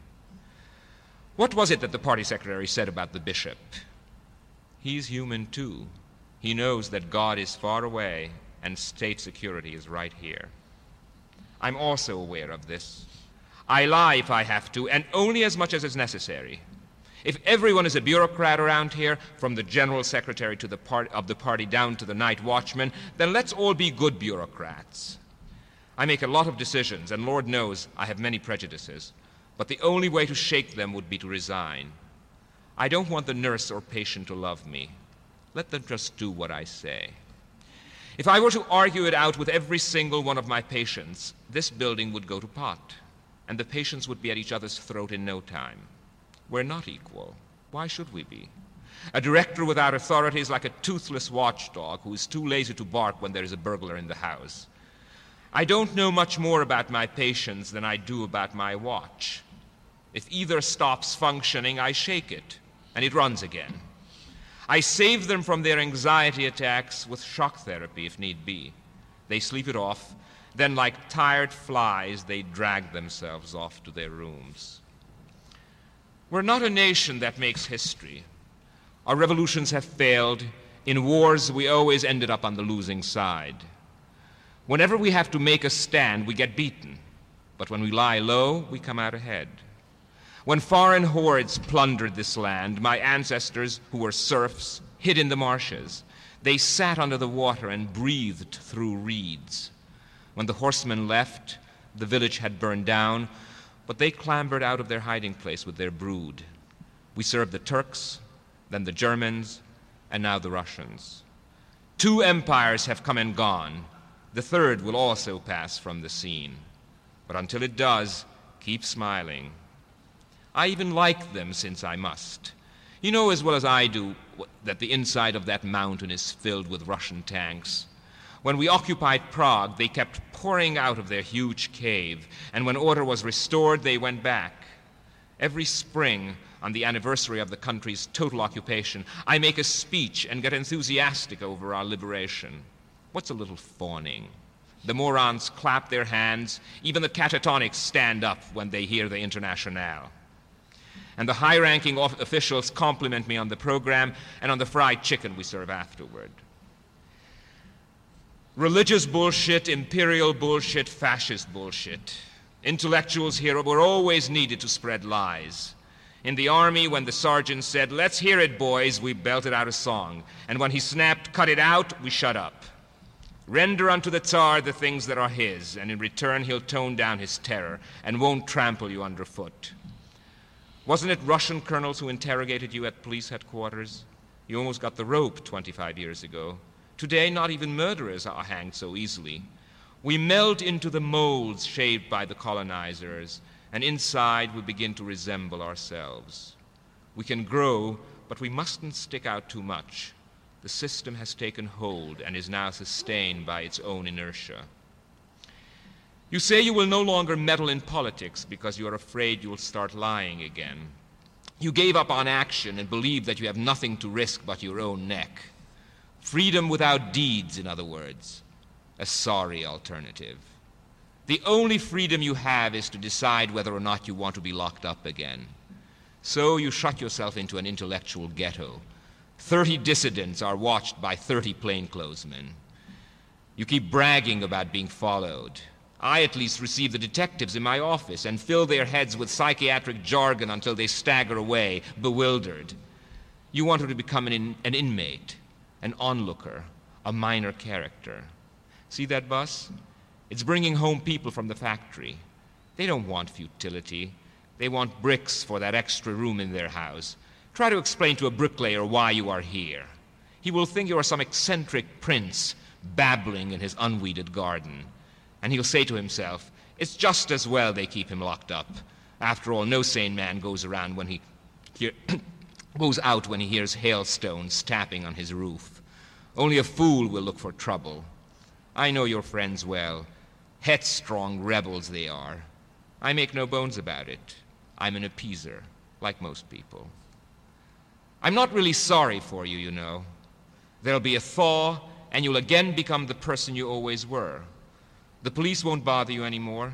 They'll publish your books again, and the young will flock to your lectures. You end up on top even after you take a fall. Here, too, you are privileged. We fix it so you could spend every afternoon in your little cottage and found a way for you to do technical translations. They tell me you bang away at that typewriter all the time. I never asked you what you're working on. I was never rough with you. I respected you as a historian and as the son of my former boss. You are well fed, your clothes are clean, you come and go in the village as you please. The only reason you haven't left yet is that you haven't asked. Lu- you lure one of my doctors to your cottage, and the janitor says good morning to you as though you were his boss. But you've begun lording it over the patients, and I won't stand for that. You've outgrown yourself and want to have your say like some paid adversary, like the head of a shadow government. But you also evade all responsibility by hiding behind your make believe schizophrenia. Foreign journalists come to see you, and you play act in front of them in your hospital getup. You set yourself up as a moral authority, become a secret recluse. Seekers of advice approach this place like a shrine, and in the meantime, your banned books get published abroad. Your come down has been too much in the limelight, my friend. It smacks of carefully laid out strategy. Freedom above all, and then in the meantime, you help a friend sink into the mud. And then we do the dirty work, telling the police it was an accident. Well, I've had enough. I've come to the conclusion that you have fully recovered. The authorities have been informed, and they agree that you should be released. Your act is over. Your treatment is hereby terminated. Go back to being a historian. Take care of your family, that crazy brother of yours. But if you like it so much here and really want to say, stay, then put on a white coat and I'll take you on as a psychologist. Share in the responsibility with the rest of us, or else leave. And we'll be honored if you pay us an occasional visit when you're in the neighborhood.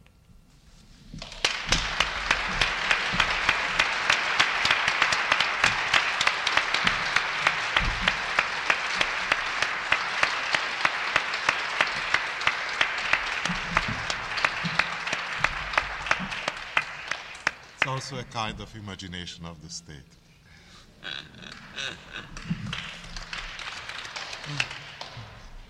Thank you very much.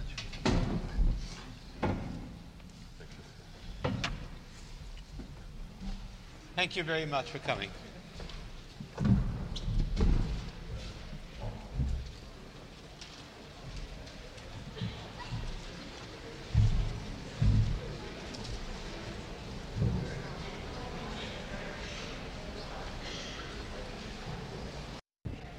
Hello, I'm Helen Graves of PEN American Center. Welcome to the fifth and last of the midday readings during the 48th International PEN Congress. The management of St. Peter's Church has asked me to let you know that no eating or drinking is allowed in this part of the church. So if you're eating, please finish it outside and then come in. We ask that you abstain from flash photography during the readings themselves, and also no taping is allowed during the readings. If you wish to purchase a tape of the reading, please see our technician in the back, George Hansen, and he will tell you how you can get a tape. Posters uh, commemorating the 48th International PEN Congress, designed by Robert Motherwell, will be on sale outside after the reading. And now here is Cynthia Macdonald, who will introduce the readers.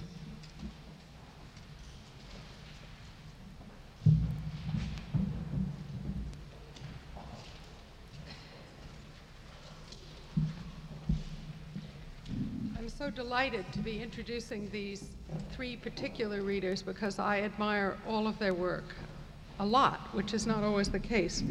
I lived in Canada myself. I was an anded, landed immigrant for two and a half years, and I have a lot of affection for it. How is this? Is it echoing, or can you hear me? It's right? Okay. Um, you have their biographies in your programs, so I'm going to skip that. And I want to introduce them as writers by telling you how I met them. Not in person, though I have previously met two of the three, but how I met them through their work. And I'm going to do it in the opposite order from which they, they're going to read. In other words, we will end up with Margaret Atwood, who will read first. I don't think I'll try and tell you how I arrived at that pe- peculiar scheme, just accept it that I, that I thought it had some, some reason. Uh, I'm going to introduce all of them uh, together. So first I will introduce Robertson Davies, who re- will read last. I, I met him through his book, The World of Wonders, part of the Marvelous Trilogy. The New York Times called it a novel of stunning verbal en- energy and intelligence. And yes, I was stunned by those very qualities, but what engaged me most was the way the work uh, was offered me uh, a spool of silk ribbon, or if you like, a string of silk, silk scarves like those a magician pulls out. Which, as the work is about a magician, that seemed appropriate. And, and I was led, following those, that silken path, uh, into a labyrinth which lured me on because surely the shining prose, those clearly articulated dilemmas, would be resolved when the heart of the labyrinth was reached.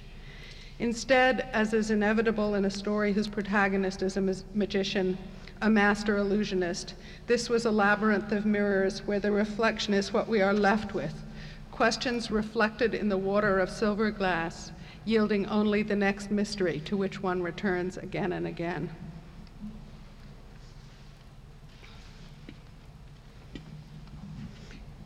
Alice Munro, the middle reader, I met when I was given her book, The Beggar Maid, by my editor at Knopf. Immediately, I looked at the cover and said, Oh, this is so beautiful. But it didn't compare to what was inside. It was love at first sight. Uh, and as love, which I still feel for every work, every story I meet in Alice Munro's book, leaves me somewhat tongue tied, I'm going to quote John Gardner about her work. It's wonderful. The psychological precision, even when Munro is dealing with the most minor characters, is a delight. And the startling twists, the unexpected leaps in time, the transformation of familiar characters make the book what books ought to be a little wild, a little mysterious. I met Ar- Margaret Atwood first of this trio. Uh, in a book that was published in the 1960s, The Animals in That Country.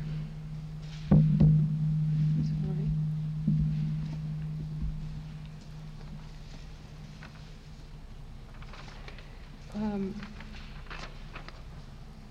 and I'm going to read you the first stanza of a poem from that book, but first I want to give you a quote for her as well. Um, Bodily harm, this is about another book. Bodily harm fairly breathes narrative grace and skill.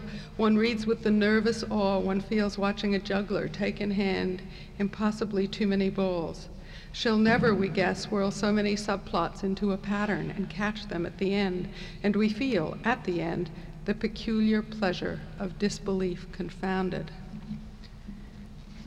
The reason I've chosen this first stanza is I think it relates still strongly to Atwood's work and also to the way the last line of this stanza, which, which says, Geometries are multiple, deals with the, the task of the writer to deal with all those multiple geometries. This poem's called The Surveyors. By the felled trees, their stems snipped neatly as though by scissors, we could tell where they had been, the surveyors clearing their trail of single reason. With a chainsaw, it was easy as ruling a line with a pencil through a land where geometries are multiple. It gives me pleasure to introduce you to Margaret Atwood and all the others. Thank you.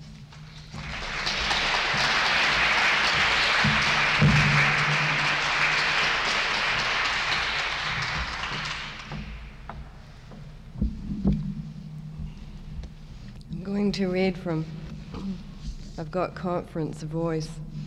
I'm, I'm going to read from a book that somebody referred to the other day as my last book. I said, uh, I hope not. but it is my latest book. It is not yet officially published in the States, although it got into New York stores two days ago. And it's called The Handmaid's Tale. And it's set in the future in Cambridge, Massachusetts. Uh, and the nature of the government of the United States has changed quite a lot between now and the future. It's now called the Republic of Gilead. Um, someone else who had been to Harvard Graduate School said, Has anybody else figured out that this book is really about Harvard Graduate School? Which was, uh, was true in the 60s, that women were not um, hired by Harvard, nor were they permitted into the library where all the modern poetry was kept, called uh, Lamont Library. All the modern poetry except the Canadian poetry.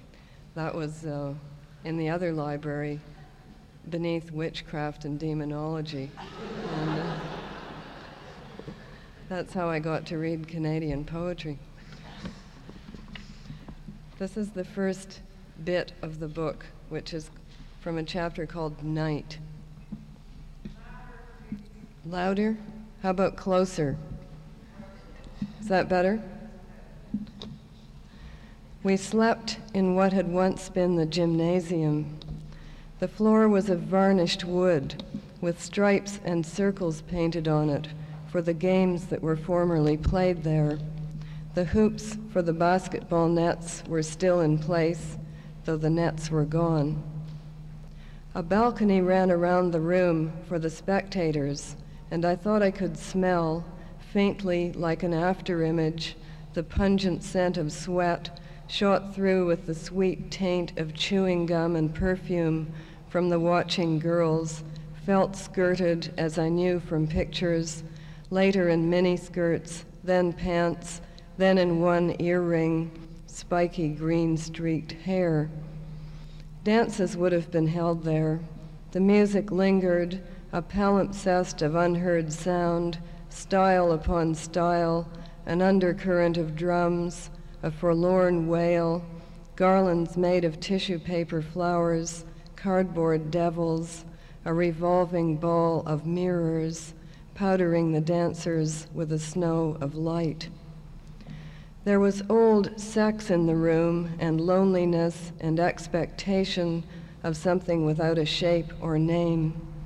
I remember that yearning for something that was always about to happen and was never the same as the hands that were on us there and then in the small of the back or out back in the parking lot or in the television room with the sound turned down and only the pictures flickering over lifting flesh. We yearned for the future. How did we learn it, that talent for insatiability? It was in the air, and it was still in the air, an afterthought, as we tried to sleep in the army cots that had been set up in rows with spaces between so we could not talk. We had flannelette sheets like children's and army issue blankets, old ones that still said U.S. We folded our clothes neatly and laid them on the stools at the ends of the beds. The lights were turned down but not out. Aunt Sara and Aunt Elizabeth patrolled. They had electric cattle prods slung on thongs from their leather belts. No guns, though, even they could not be trusted with guns. Guns were for the guards, specially picked from the angels. The guards weren't allowed inside the building except when called, and we weren't allowed out except for our walks twice daily, two by two around the football field, which was enclosed now by a chain link fence topped with barbed wire. The angels stood outside it with their backs to us. They were objects of fear to us, but of something else as well. If only they would look, if only we could talk to them, something could be exchanged, we thought, some deal made, some trade off. We still had our bodies. That was our fantasy. We learned to whisper almost without sound. In the semi darkness, we could stretch out our arms when the aunts weren't looking and touch each other's hands across space. We learned to lip read, our heads flat on the beds, turned sideways, watching each other's mouths. In this way, we exchanged names from bed to bed Alma, Janine, Dolores, Moira, June. This is a book in which the society takes certain statements seriously. Um, among them, the idea that women really are um, only to be in the home and only to have babies, and that for that reason they're forbidden to read because uh, what do they need to read for? I also took great care to put into this book nothing that hadn't already happened. Uh, it's all based on uh, things from the past that have been done historically or things that are happening right now somewhere else. All I did was relocate this material in time and space uh, and in a form that is uh, conceivable.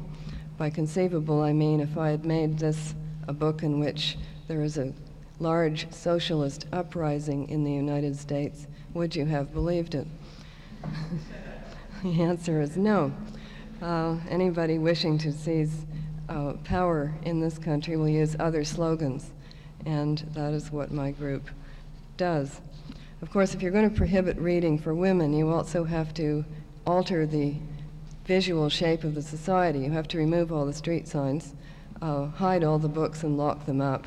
And uh, shops will not have so- will not have uh, written signs on them. They will be known only by uh, symbols, so that the shops where people buy things um, have, for instance, the butcher shop has a large wooden pork chop hanging outside it. I'm going to read a section in which the central character of the book, who belongs to a category called handmaids, uh, based on Genesis um, chapter 30, 30, in which um, Jacob has four women, two wives, and two handmaids. Um, this character is a handmaid. She goes into a forbidden room. The room is the room of the man of the household, and no women are allowed into it. And she's always been very curious as, what, as to what is kept in there. And now we find out. I raise my hand, knock on the door of this forbidden room where I have never been, where women do not go. What secrets, what male totems are kept in here? I'm told to enter. I open the door, step in. What is on the other side is normal life. I should say, what is on the other side looks like normal life. There is a desk, of course, with a CompuTalk on it and a black leather chair behind it. There's a potted plant on the desk, a pen holder set, papers. There's an oriental rug on the floor and a fireplace without a fire in it. There's a small sofa covered in brown plush, a television set, an end table, a couple of chairs. But all around the walls there are bookcases. They're filled with books, books and books and books right out in plain view, no locks, no boxes. No wonder we can't come in here. It's an oasis of the forbidden. I try not to stare. The commander is standing in front of the fireless fireplace, back to it, one elbow on the carved wooden overmantel, other hand in his pocket. It's such a studied pose, something of the country squire, some old come on from a glossy men's mag. He probably decided ahead of time that he'd be standing like that when I came in. When I knocked, he probably rushed over to the fireplace and propped himself up. He should have a black patch over one eye, a cravat with horseshoes on it. It's all very well for me to think these things, quick as staccato, a jittering of the brain, an inner jeering, but it's panic. The fact is, I'm terrified. I don't say anything. Close the door behind you, he says, pleasantly enough. I do it and turn back. Hello, he says. It's the old form of greeting. I haven't heard it for a long time, for years. Under the circumstances, it seems out of place, comical even, a flip backward in time, a stunt. I can think of nothing appropriate to say in return. I think I will cry. He must have noticed this because he looks at me, puzzled, gives a little frown I choose to interpret as concern, though it may merely be irritation. Here, he says, you can sit down. He pulls a chair out for me, sets it in front of his desk. Then he goes around behind the desk and sits down, slowly and it seems to me elaborately. What this act tells me is that he hasn't brought me here to touch me in any way against my will. He smiles, the smile is not sinister or predatory. It's merely a smile, a formal kind of smile, friendly but a little distant, as if I'm a kitten in a window, one he's looking at but doesn't intend to buy. I sit up straight on the chair, my hands folded on my lap. I feel as if my feet in their flat red shoes aren't quite touching the floor, but of course they are. You must find this strange, he says. I simply look at him, the understatement of the year was a phrase my mother uses, used. I feel like cotton candy, sugar and air. Squeeze me and I'd turn into a small, sickly, damp wad of weeping pinky red. I guess it is a little strange, he says, as if I've answered. I think I should have a hat on, tied with a bow under my chin. I want, he says. I try not to lean forward. Yes, yes. What then? What does he want? But I won't give it away, this eagerness of mine. It's a bargaining session. Things are about to be exchanged.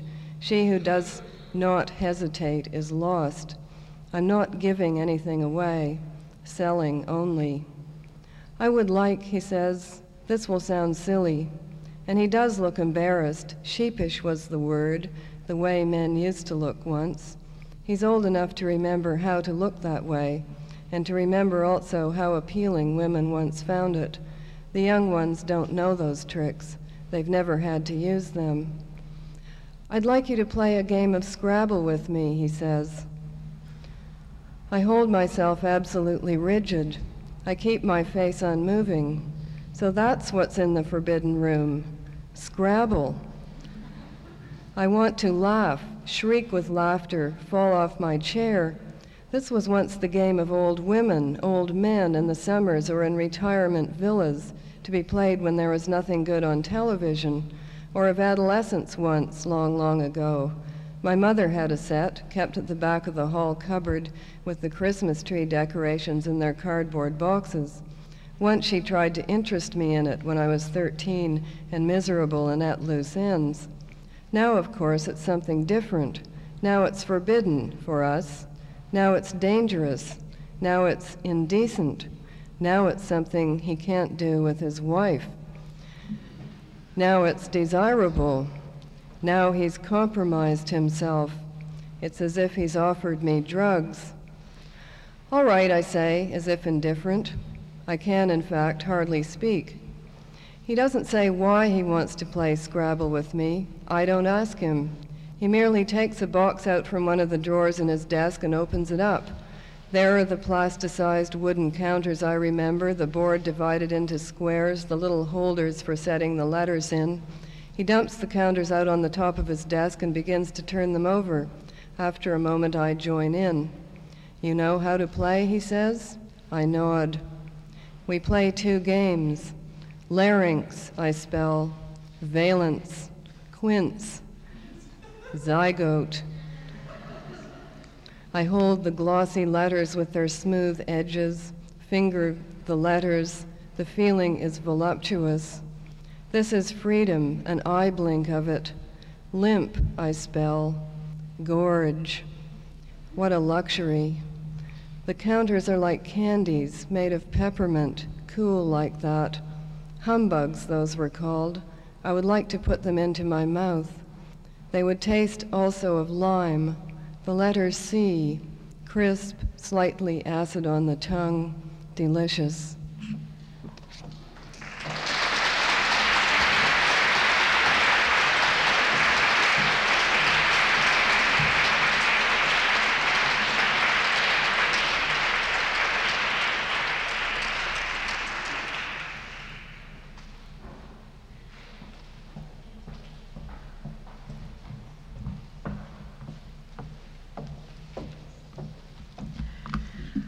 I would like to apologize to any of you who heard me read at Essex House yesterday because I'm going to read the same thing. Uh, we have a little more time today, so I'm going to put back in two pages that I omitted. It's uh, very difficult to choose part of a story to read, and all my stories are too long to read in a program like this. And this is a section which um, breaks off not too badly. That's why I'm going to read it again. But I'd like you to remember it's not the whole story, it's the beginning of the story, and it's um, an incident seen from a certain angle. The same incident will be seen later from another angle.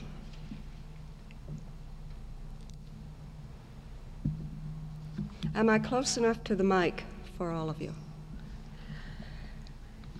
The story is called the progress of love. My father phoned me at work. This was not long after I got my divorce and started in the real estate office. Both of my boys were in school. It was a hot enough day in September. My father was so polite, even in the family. He took time to ask me how I was. Country manners. Even if somebody phones up to tell you your house is burning down, they ask first, how you are.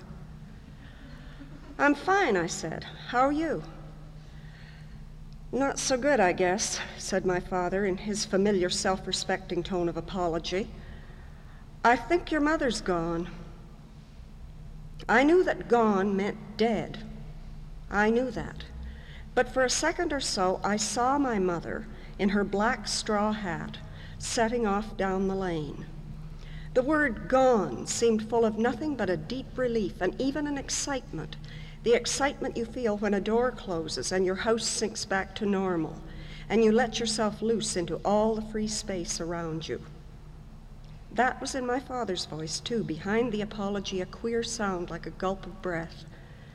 But my mother hadn't been a burden. She hadn't been sick a day. And far from feeling relieved at her death, my father took it hard. He never got used to living alone, so he said. He went into the home quite willingly. He told me how he found my mother on the couch in the kitchen when he came in at noon. She had picked a few tomatoes and was setting them on the windowsill to ripen. Then she must have felt weak and lain down. Now, telling this, his voice went wobbly, meandering as you would expect in his amazement. I saw in my mind the couch, the old quilt that protected it, where she would be lying, right under the phone. So I thought I'd better call you, my father said, and he waited for me to say what he should do now. My mother prayed on her knees at midday, at night, and first thing in the morning. Every day opened up to her to have God's will done in it. Every night she toted up what she'd done and said and thought to see how it squared with Him. That kind of life is dreary, people think, but they're missing the point. For one thing, such a life can never be boring. And nothing can happen to you that you can't make use of. Even if you're racked by troubles and sick and poor and ugly, you've got your soul to carry through life like a treasure on a platter. Going upstairs to pray after the noon meal, my mother would be full of energy and expectation, seriously smiling. She was saved at a camp meeting when she was 14. That was the same summer that her own mother, my grandmother, died.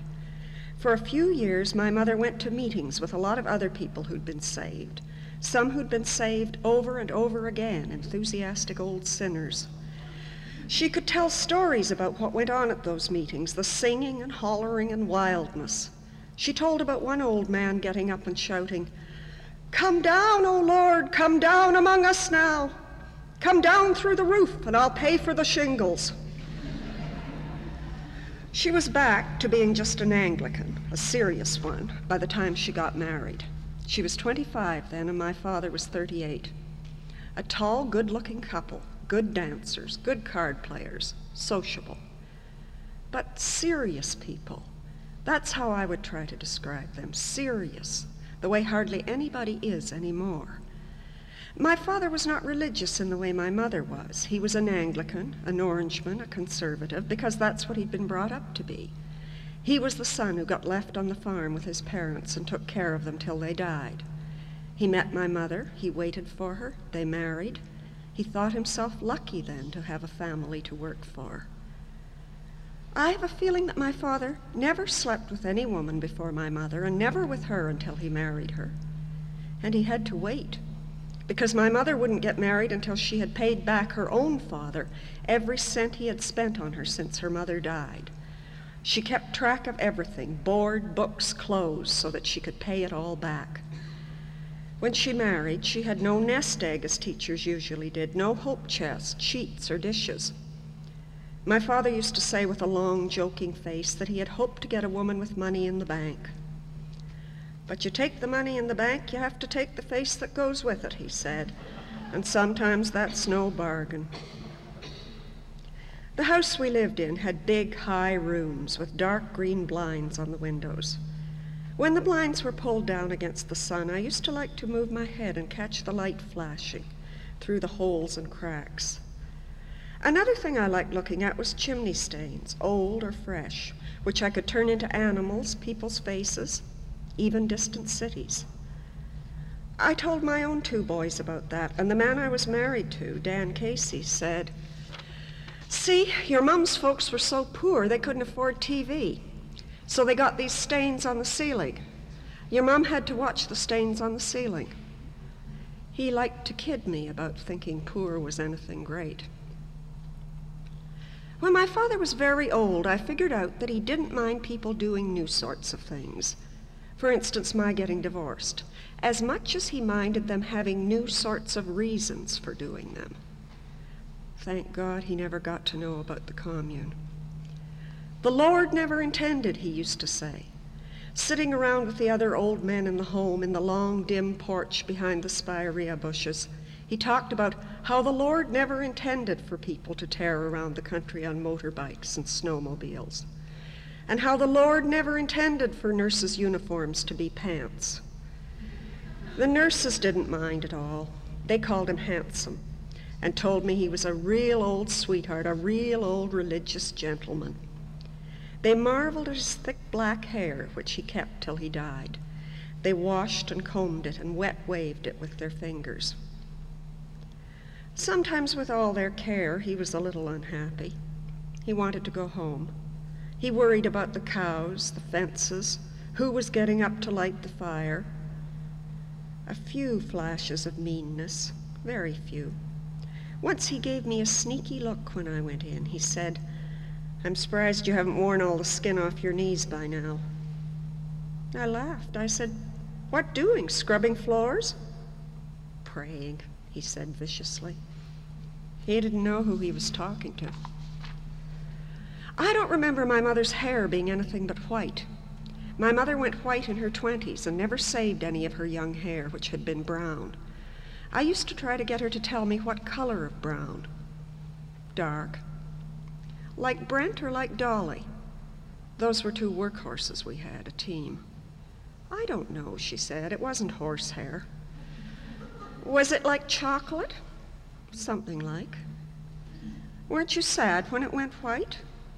No, I was glad. Why?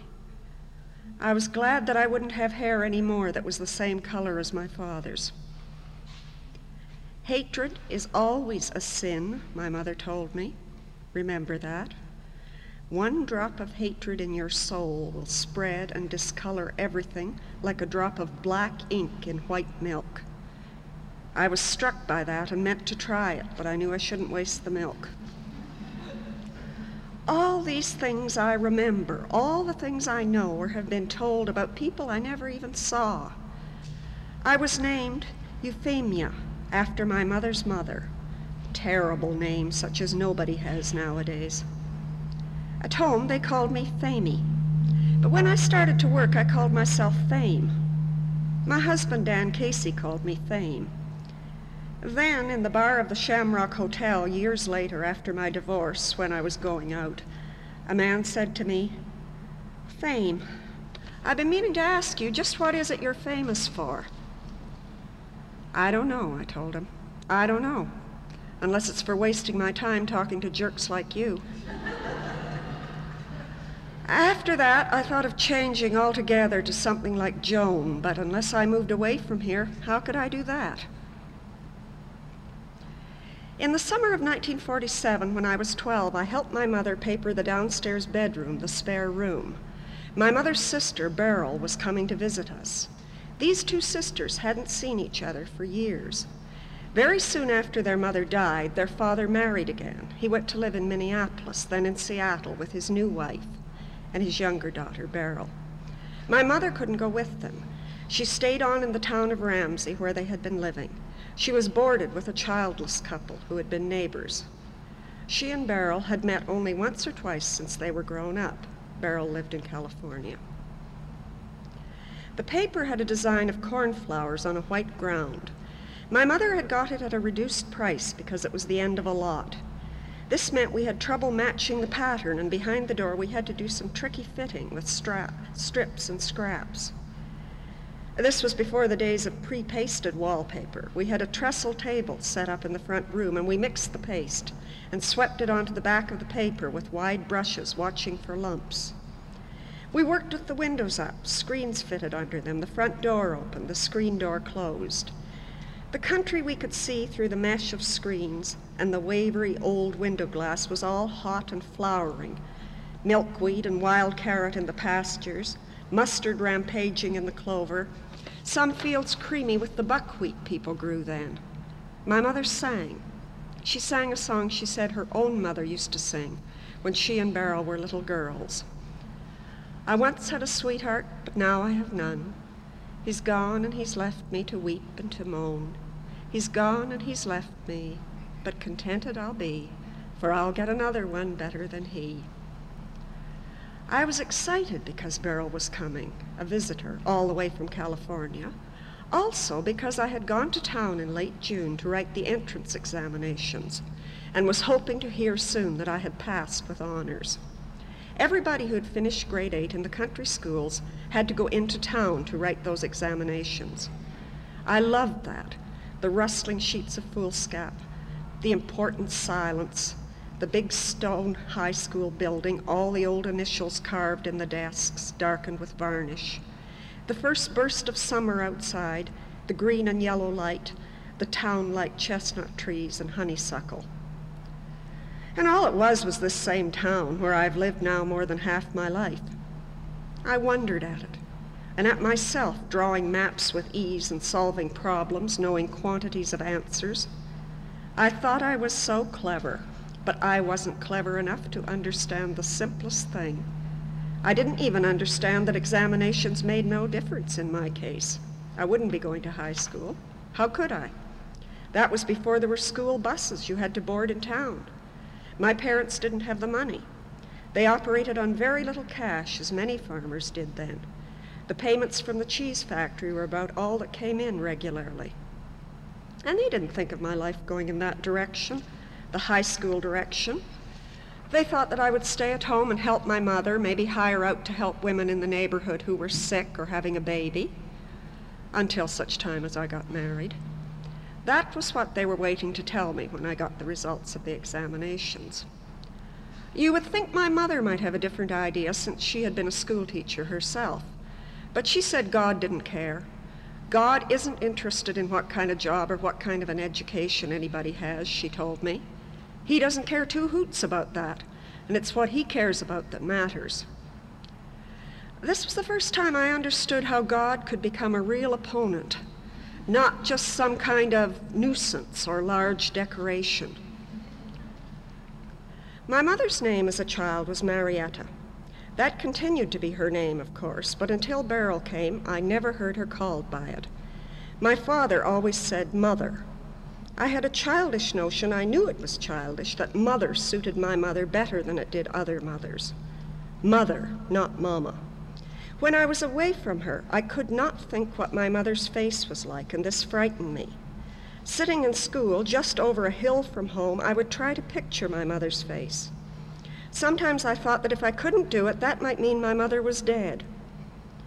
But I had a sense of her all the time and would be reminded of her by the most unlikely things an upright piano or a tall white loaf of bread.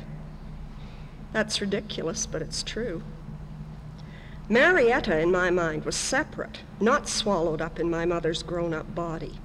Marietta was still running around loose up in her hometown of Ramsey on the Ottawa River. In that town, the streets were full of horses and puddles. The streets were darkened by men who came in from the bush on weekends, loggers. There were 11 hotels on the main street where the loggers stayed and drank. The house Marietta lived in was halfway up a steep street climbing from the river.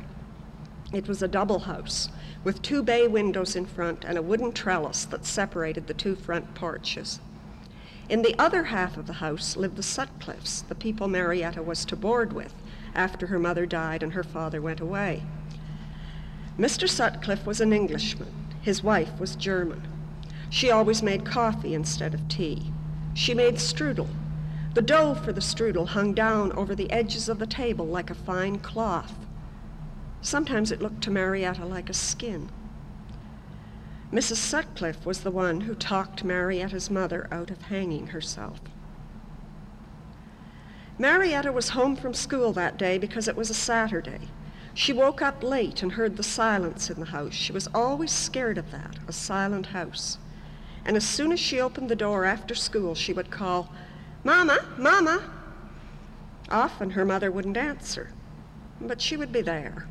Marietta would hear with relief the rattle of the stove grate or the slap of the iron. That morning she didn't hear anything. She came downstairs and got herself a slice of bread and butter and molasses folded over. She opened the cellar door and called. She went into the front room and peered out the window through the bridal fern. She saw her little sister Beryl and some other neighborhood children rolling down the bit of grassy terrace to the sidewalk, picking themselves up and scrambling to the top and rolling down again. Mama, called Marietta. She walked through the house to the backyard. It was late spring. The day was cloudy and mild. In the sprouting vegetable gardens, the earth was damp, and the leaves on the trees seemed suddenly full sized, letting down drops of water left over from the rain of the night before. Mama, calls Marietta, under the trees, under the clothesline. At the end of the yard is a small barn where they keep firewood and some tools and old furniture. A chair, a straight backed wooden chair, can be seen through the open doorway. On the chair, Marietta sees her mother's feet, her mother's black laced shoes.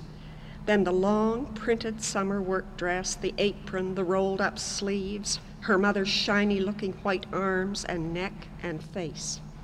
Her mother stood on the chair and didn't answer.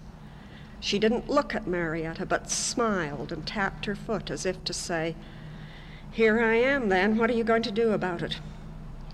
Something looked wrong about her beyond the fact that she was standing on a chair and smiling in this queer, tight way, standing on an old chair with back rungs missing that she had pulled out to the middle of the barn floor where it teetered on the bumpy earth. There was a shadow on her neck. The shadow was a rope, a noose on the end of a rope that hung down from a beam overhead. Mama, says Marietta in a fainter voice. Mama, Come down, please.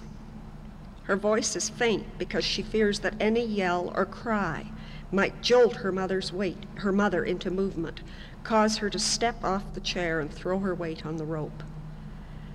But even if Marietta wanted to yell, she couldn't.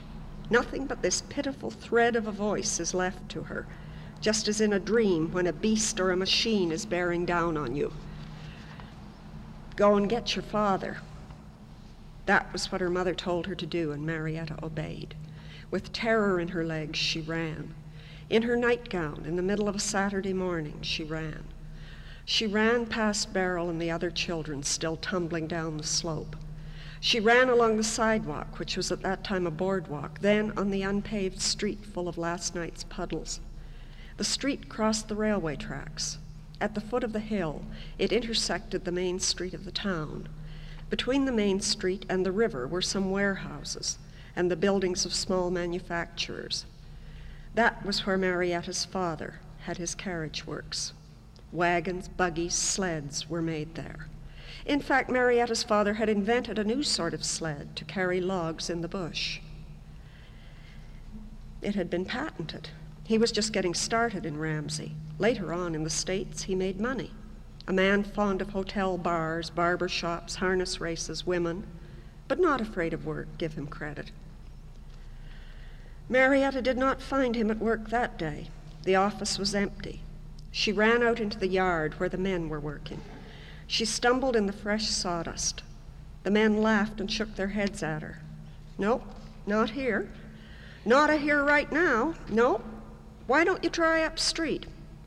Wait, Wait a minute. Hadn't you better put some clothes on first? They didn't mean any harm. They didn't have the sense to see that something must be wrong. But Marietta never could stand men laughing. There were always places she hated to go past, let alone into, and that was the reason men laughing. Because of that, she hated barber shops, hated their smell. When she started going to dances later on with my father, she asked him not to put any dressing on his hair because the smell reminded her. A bunch of men standing out on the street outside a hotel seemed to Marietta like a clot of poison. You tried not to hear what they were saying, but you could be sure it was vile. If they didn't say anything, they laughed, and the vileness spread out from them. Poison, just the same. It was only after Marietta was saved that she could walk right past them. Armed by God, she walked through their midst, and nothing stuck to her, nothing scorched her. She was safe like Daniel. Now she turned and ran straight back the way she had come, up the hill, running to get home. She thought she had made a mistake leaving her mother. Why did her mother tell her to go? Why did she want her father? Quite possibly so that she could greet him with the sight of her own warm body swinging on the end of a rope. Marietta should have stayed.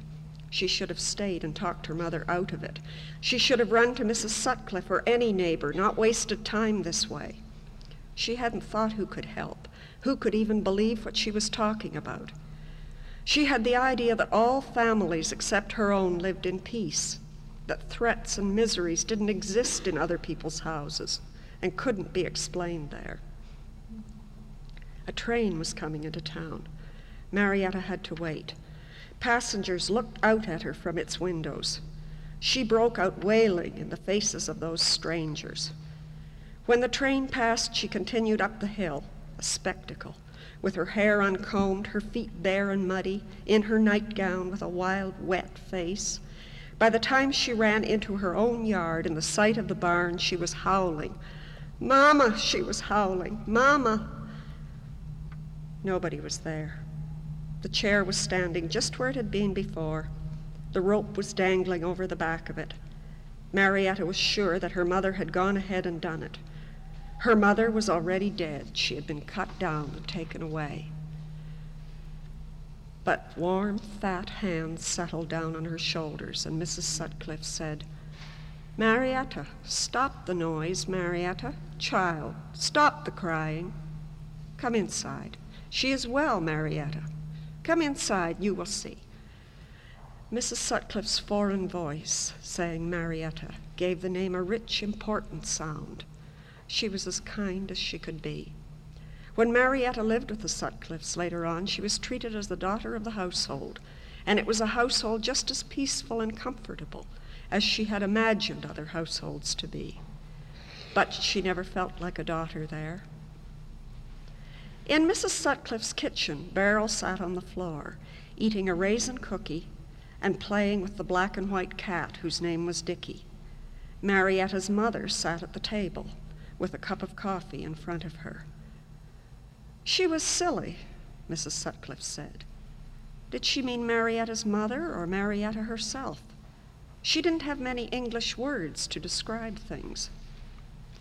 Marietta's mother laughed, and Marietta blacked out. She fainted after running all that way uphill, howling in the warm, damp morning. Next thing she knew, she was taking black, sweet coffee from a spoon held by Mrs. Sutcliffe. Beryl picked Dicky up by the front legs and offered him as a cheering present. Marietta's mother was still sitting at the table. Her heart was broken. That was what I always heard my mother say. That was the end of it. Those words lifted up the story and sealed it shut. I never asked who broke it. I never asked what was the men's poison talk. What was the meaning of the word vile. Marietta's mother laughed after not hanging herself. She sat at Mrs. Sutcliffe's kitchen table long ago and laughed. Her heart was broken. I always had a feeling with my mother's talk and stories of something swelling out behind, like a cloud you couldn't see through or get to the end of. There was a cloud, a poison that had touched my mother's life. And when I grieved my mother, I became part of it. Then I would beat my head against my mother's stomach and breasts, against her tall, firm front, demanding to be forgiven. My mother would tell me to ask God, but it wasn't God, it was my mother I had to get straight with. It seemed as if she knew something about me that was worse, far worse than my ordinary lies and tricks and meanness. It was a really sickening shame. I beat against my mother's front to make her forget that. My brothers weren't bothered by any of this. I don't think so. They seemed to me like cheerful savages running around free. not having to learn much. And when I had just the two boys myself, no daughters, I felt as if something could stop now.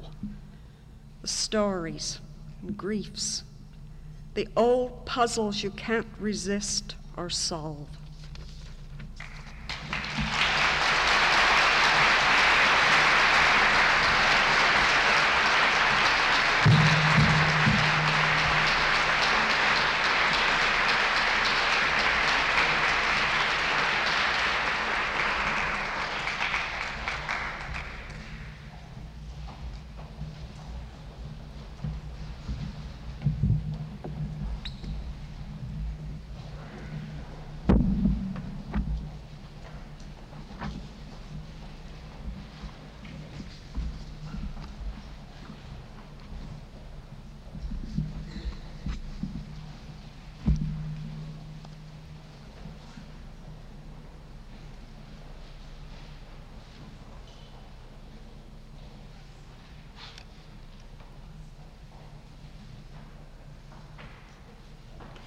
Ladies and gentlemen, when I was a young man, there was a book written by one of uh, your authors that everyone was supposed to read. It was called You Can't Go Home Again. And it was an interesting book, and it uh, served admirably uh, to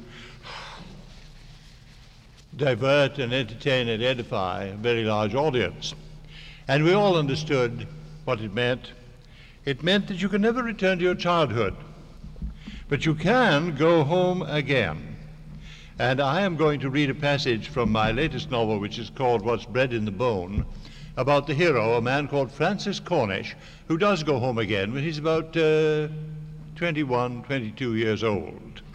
He goes back to the small town in the Ottawa Valley called Blairlogie, where he was uh, a boy, and where he encounters uh, a number of the people who had been vital in his early life and who had indeed become bred in his bone.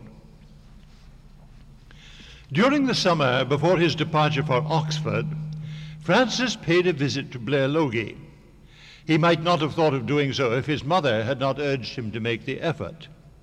The people there are getting old, she said. You see grand-père now and then, but grand-mère and aunt have not seen you for, oh, more than ten years. It's the least you can do, darling.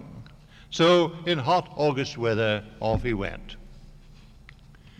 The journey, once he had left the main line and taken the train which struck northward toward Blairlogie, seemed to be almost violent in its reversal of time from the excellent modern train in which, because his parents had paid for his ticket, he traveled in the chair car, which had radio earphones at every seat, he changed to a primitive, primitive affair in which an ancient puffing engine pulled a baggage coach and one passenger coach at a stately 20 miles an hour through the hinterland. The passenger coach was old without being venerable. It had a great deal of fretwork ornamentation in wood that had once been glossy. But the green plush seats were mangy and slick, the floor was poorly swept, and it stank of coal dust and long use. Because of the heat, the windows that would still open were opened, and grit and smoke from the engine occasionally swept through the car. There were stops at tiny stations in the middle of nowhere, usually in order that some small piece of freight might be unloaded. There were other stops in order that the journal boxes might cool. The train was prone to that plague of old running stock, the hot box. At noon, the train halted in the midst of a rocky scrubland where there was not a roof in sight. If any of yous haven't brought your lunch, Yes, can get dinner up on the hill at the old lady's. Cost a quarter, said the conductor. And himself led a small procession up the hill where, in the old lady's kitchen, chunks of fat bacon and fried potatoes were ready on the back of the wood stove. On top of each plate of meat was laid a slab of rhubarb pie. The etiquette, Francis saw, was to remove the pie delicately so as not to break it, and to lay it on the pine table beside the plate until the latter had been cleared and wiped with a chunk of bread. Then the pie was lifted back onto the plate to be devoured with the well sucked fork, and washed down with the old lady's coffee, which was boiling hot but not strong. Fifteen minutes were allowed for this repast, and when the conductor rose, everybody rose, and put a quarter into the hand of the unspeaking, unsmiling old lady. The conductor, it seemed, did not pay. He led his pilgrims in single file down the hill to the waiting train. The engine driver and the fireman who doubled as brakeman had eaten thriftily from lunch boxes by the side of the line. They clambered back into the cab, belching enjoyably, and the train resumed its sleepy, stately course. Late in the afternoon, the conductor tramped importantly through the car, shouting, Blairlogie, end of the line, Blairlogie, as if some passengers could possibly have been in doubt about the matter. Then the conductor hastened to be first off the train and was well away up the street toward his home before Francis could get his suitcase down from the overhead rack and set foot once again in the place of his birth. Blairlogie had changed if the old train had not. Few horses were to be seen on the streets, and some of the streets themselves had been paved. Shops bore different names, and the ladies' emporium, where Grandmère had always bought her hats because the Mrs. Sim, though Protestants, had undoubtedly the best taste and the deftest hands with artificial cherries and roses in the town. It had vanished altogether, and weeds grew where it had stood. There was a movie house, too, which seemed to mean that a gaudy front had been stuck on a failed grocery store. The McCrory Opera House farther up the street was closed and had an offended, snubbed look. Trees were taller, but buildings were smaller. Donohue's blacksmith shop was not to be seen, and most significant change of all, a motor truck laden with cut timber was making its way up the street, and the name on its side was not his grandfather's name. But when he got away from the business, uh, the business street and up the hill, St. Kilda looked as it had always looked. And when he rang the bell, it was undoubtedly Anna Lamenchik, though broader and seemingly shorter, who answered. She said nothing. She never did say anything when she answered the door. But there was a scampering upstairs, and Aunt Mary Ben came rattling down rather dangerously on the polished hardwood and threw herself at him. She was so tiny. Had he really grown so much? Francis, dear boy, oh, how big you are. Oh, and so handsome. Oh, Mother of God, isn't this a happy day? Did you take a taxi? We'd have sent, only there's nobody to send just now. Uh, Zadok in the hospital and all. Oh, what will Grandmère say when she sees you? Come, come right away and see her, Frankie, my own dear. It'll do her more good than anything. Grandmère was in bed, a mountain of flesh, but yellow and sour smelling. Conversation with her was in French because she found English an effort, an effort now. She was considerably younger than the senator, who was, as usual, away in Ottawa or in Montreal or in Toronto on some business or other. But chronology had nothing to do with what ailed her, and she might have been ten years older than her real age, which was 68.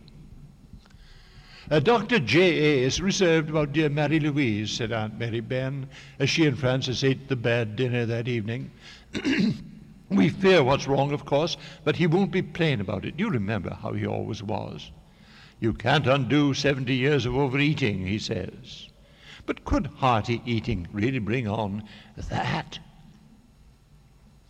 I pray for her, of course, but Dr. J.A. says the age of miracles is past. Oh, Frankie, Frankie, it's a dreadful thing. But we must all go in the end, mustn't we? And your dear grandmère has led such a good life. Not a thing to reproach herself with. So it's hard for us, but we must bow to his will. The ruling passion, it appeared, was still strong. That night, Francis played for three hours with Aunt and Grandmère, who could summon up spirit for the game. It was euchre. The deck of 32 cards was ready when they went upstairs, and on and on, remorselessly and almost without speaking, they played hand after hand. Francis, as the least experienced, was Euchred again and again, and he could not but notice that frequently his grandmother's hand would disappear beneath the covers, presumably to press some aching part or to ease her bedgown, and when it reappeared, could that have been the flash of a card that had not been there before? An unworthy thought, and he pushed it down, but not quite out of sight. Uh, Mary Ben was willing enough to lose, but Francis had not come to the time of life when he understood that winning is not always a matter of taking the trick. As they parted at bedtime, he whispered to Aunt, What's the news of Madame Thibodeau? Oh, she doesn't get out much now, Francis. She's become so stout, you see, but she's wonderful. Stone deaf, but she plays cards three times a week and wins. Oh, dear me, yes, she wins. 87 now. Where was Victoria Cameron, who was caring for the Looner? It appeared that Aunt had been forced to get rid of Victoria Cameron. She had kicked over the traces just once too often, and Aunt had turned her out lock, stock, and barrel. She had not been replaced as cook, but Anna Lemenchik did her best, helped out by old Mrs. August's youngest girl, who was willing though not very bright. Anna's best was not good, but with poor Mary Louise reduced to a diet of liquids, Aunt had no heart to look for another first-rate cook, in spite of her brother's urging. It seemed heartless, didn't it, to hire somebody to cook dishes poor grand-mère could not hope to taste. Francis was still incapable of telling Aunt that he knew about the Looner, but on his first night at St. Kilda, he crept upstairs while he knew Aunt would be busy on her prie-dieu. All the curtains that had deadened sound were gone. Nobody slept up there because Anna Lemenchik came by the day. He tried the door of the room which had once been hospital and madhouse and prison, but it was locked. He had no trouble the next morning in finding Victoria Cameron. She was smack in the middle of the main street in a small shop which said over the door, Cameron Fancy Baked Goods, and inside she stood behind the counter amid a profusion of her best work. Well, you never thought leaving your grandfather's house would be the ruin of me, did you, Frankie? It's been the making of me. Dad and the boys baking the bread as always, and me t- making the fancy stuff here. We're doing a land office business, let me tell you. No, no, I'm not married, nor will I ever be. Though it's not for want of offers, let me tell you. I've better things to do than slaving for some man, and you can bet on that. Zadok, uh, that's a sad story. He wanted to marry, but he wanted to marry me. But can you imagine that? I told him straight, not as long as you do what you do at Davini's, I told him, and don't give it up, because I wouldn't marry you even if you did give it up. I'm too fond of my own way, I said. But it hurt him. You could see that. I don't pretend that was all of it, but it may have been part of it. I think it was that poor boy's death that hit him hardest. You hadn't heard about that? No, I don't suppose there'd be anybody to tell you. Zadok felt he'd done it in a way. A pause, during which a group of customers who looked curiously at Francis were accommodated with half a dozen of lemon curd tarts, another half dozen of raspberry tarts, two lemon pies promised for a wedding anniversary, and a big bag of cream puffs, not to speak of two crusty white and two brown and two raisin loaves. When this press of business had been completed, Victoria continued, Zadok was always one for his beer, you remember. And after I told him flat that there was nothing doing so far as I was concerned, he took to bringing it up to that room on the top floor to drink while he sang to Frankie, the other Frankie, you know. Now, you know, Francis, he loved that boy. You might almost have thought that he was his own. Zadok had a heart in him, you've got to give him that. I didn't like him bringing in the beer, but I couldn't have stopped it without more trouble than it seemed to me to be worth.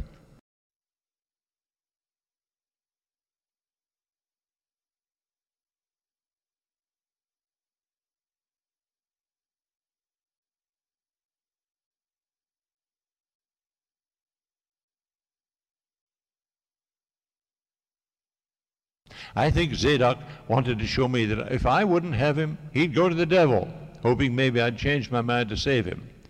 But I wasn't raised to think you can save people. If they can't save themselves, that's to say, as far as anybody can, nobody else can do it for them. We all have our fate to live out, and I knew it wasn't my fate to save Zadok. So he'd drink a lot and get silly, and drink healths to Frankie, and Frankie knew something cheerful and jolly was meant, and he'd laugh in that sort of lingo that was all he could manage. But I was firm on the one thing I wouldn't let Zadok give Frankie any of the beer. Probably that's what did it. Instead of beer, Frankie drank a lot of water. Harmless, wouldn't you say? He just pissed it out into his diaper and no harm done. But one night, Zadok and I had a real knockdown row because he was drinking more than usual and making too much noise. At last, I walked out on the two of them and told Zadok he could get Frankie ready for sleep by himself. Of course, I knew he couldn't. The boy relied on me to get him ready for the night, and I wouldn't fail him. So after an hour or so, when I knew Zadok had gone, I went in to settle Frankie down, and I did, but I thought he looked a little queer, and he was heavy to lift. In the morning, he was dead. Do you know what it was? Drowned. I had to get the old aunt, and she sent for Dr. J.A. And after he looked at Frankie, he said that was what it was drowned. You see, that poor boy wasn't like other people. There was some gland right in the top of his head that wasn't right. And went on that, when he wanted, went on that water toot with Zadok, he must have drunk about, oh, I don't know, gallons maybe, and it was more than he could stand. The doctor said some of it must have got into his blood, and then into his lungs, and he drowned. The doctor called it pulmonary edema. I remembered it because, well, you wouldn't expect me to forget, would you? So there had to be another funeral that night, though there, though there was no priest this time. And now there really is a Frankie under that stone that was a fake for so long. No, they didn't tell your parents. In fact, your mother never knew what was up in the attic all those years. But your grandfather knew, of course. And he and Dr. J.A., well, it'd be hard to say exactly what happened. They were both relieved, but it wouldn't have done to let that show. I knew some money changed hands to make sure Zadok kept his mouth shut. And in an awful way, I suppose it was gratitude. The money was the end of him. Drank worse and worse, and his work at Divinity suffered. He did some jobs that scared the bereaved when they looked into the coffins, all, all swollen around the face, with kind of boiled color. So Divinity had to get rid of him. And the upshot of that was that he fell down drunk one winter night in the lane behind Vinnie's because he had a sort of unnatural pull toward the place and nearly froze. And they had to take both his legs off. And even at that, they don't seem to have been able to stop the gangrene. He's up in the hospital now. It'd be kind of you to go and see him. Uh, yes, I go once a week and take a few tarts and things. That hospital food is worse than Anna. After poor Frankie was buried for the second time, I didn't last a week at St. Kilda. One morning, the old aunt and I went right to the mat there in the kitchen, and she told me to go. Go, I said. It's you that'll go if I leave this kitchen. You and the missus cramming yourselves at every meal worse than Zadok and his beer. Don't think you're firing me. I'm the one that's doing the firing. Just see how you get along without me, you pair of old stuffed puddings. Uh, well, that was common of me, Francis, but I was worked up. Not even your grandfather could persuade me to stay after that. How could I stay in a place where I'd showed myself common? Francis knew that something had to be said, and though it's not easy for young people to say such things, he said it. Victoria, I don't suppose anybody will ever know what you did for that fellow. Francis the First, I call him. But you were wonderful, and I thank you for him and for everybody.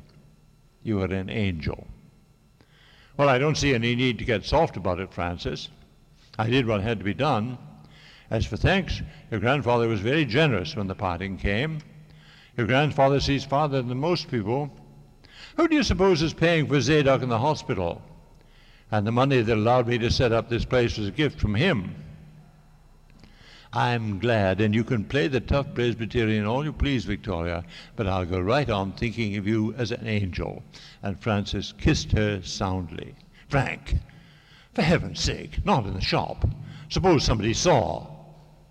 They'd think there were more tarts in here than the ones in the showcase, said Francis, and dodged to the door as the outraged Victoria called after him. That's quite enough of that sort of talk. You're worse than Zadok. Was it possible to be worse than Zadok? When Francis visited him in the hospital later that day, it seemed that Zadok's decline could not be equaled. The ward was hot and stuffy, and there were no patients in the other two beds. So Francis could talk freely to the wasted trunk that lay in the bed nearest the window, with a kind of cage under the sheet to lift it from where the legs had once been. The stench of disinfectant was oppressive, and from Zadok's bed there came from time to time a whiff of something disgusting, a scent of evil omen. It's this gangrene, they call it, Frankie. I can feel it all through me, but God, I can taste it. Can't seem to stop it, though they've taken my legs. It's an eating sore, you know. Dr. J.A. says he's never seen it so bad, though he's seen some bad cases in the lumber camps. Says he knows, doesn't know why I'm not dead because I'm a mass of corruption. He can talk like that to me because I'm an old soldier, my dear, and I can bear the worst. He's not unkind. It's just that he sees the world as a huge disease, and we're all part of it. It's very, very bad luck, Zadok. I've known very bad luck in my time, me dear. I've looked it right in its ugly mug, and it's a terror. Yes, it's a rum start what can happen to a man. I never told you about South Africa, have I? I knew you fought there. I fought well there. I did some good work and was up for promotion and a decoration. Then it fell to pieces because of love. You wouldn't think of that now, would you?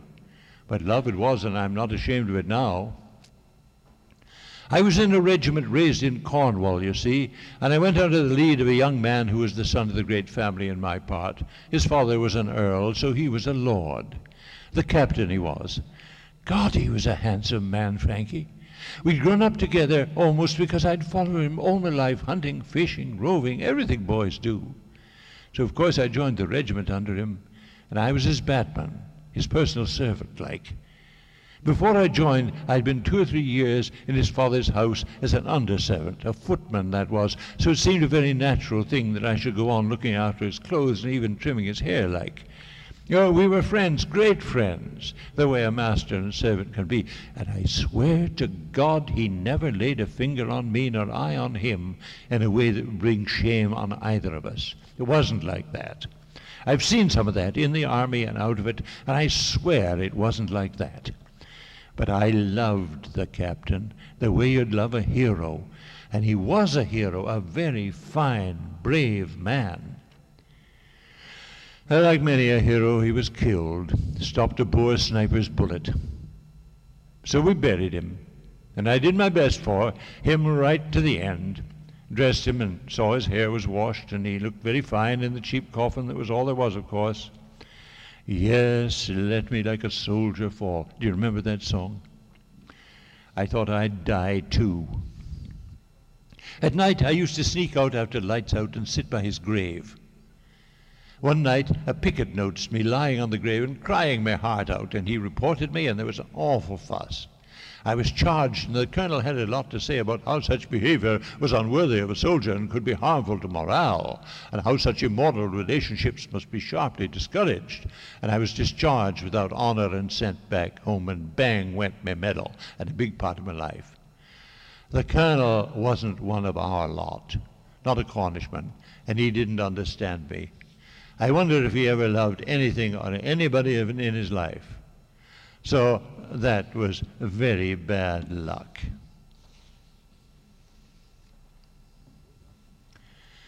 Zadok smiled, a gap-toothed, red-nosed smile, but his moustache, once proudly dyed and now a yellowish gray, had still a dandified twist. Francis, moved by an impulse he had no time to consider, leaned over the bed and kissed the ruined man on the cheek. Then he hurried from the room for fear Zadok should see that he was weeping. The little hospital was some distance from the town. As Francis emerged, one of Blairlogie's two taxis had just set down a passenger who was about to drive away. But the driver pulled up suddenly and shouted, Hey, chicken, do you want a taxi? It was Alexander Dagg. No thanks, I'll walk. Where you been? I haven't lived here for a good many years. I know that. I asked you where you been. Francis did not answer. Visiting somebody in the hospital? That old bum Hoyle, I bet. He's dying, isn't he? Maybe. No maybe about it. Say, do you know what I'm going to tell you? Nobody was surprised what happened. My ma says that what happened to him is a warning to all boozers. During his time at Colborne College and Spook, Francis had learned a few things in the gymnasium he had not known when he was at Carlisle Rural. He was now more than six feet tall and strong. He walked to the taxi, reached to the window by the driver's seat, seized Alexander Dagg by the front of his shirt, and yanked him sharply toward the door. Hey, go easy, chicken. That hurts. It'll hurt worse if you don't shut your big, loud mouth, Dagg. Now you listen to me. I don't give a good dog damn what you think or what your evil-minded old bitch of a maw thinks. Now you be on your way or I'll beat the shit out of you. Francis thrust Alexander very hard against the steering wheel, then wiped his hands on his handkerchief. Oh, so that's how it is. Oh, I'm very sorry, Mr. Cornish. Very sorry indeed, Your Royal Highness. Say, do you know what I'm going to tell you? My ma says the McRorys are all a bunch of bloodsuckers, use, just using this town for whatever they can get out of it. Bloodsuckers, the lot of yous. This was hurled bitterly from the window as Alexander Dagg drove away, his head dangerously twisted so that he could not see where he was going. He narrowly missed hitting a tree. Francis should have kept his dignity and his undoubted victory, but he was not quite old enough for that. He picked up a stone and hurled it at the flying car and had the satisfaction of hearing it strike with a force that undoubtedly damaged the taxi's paint. Thank you.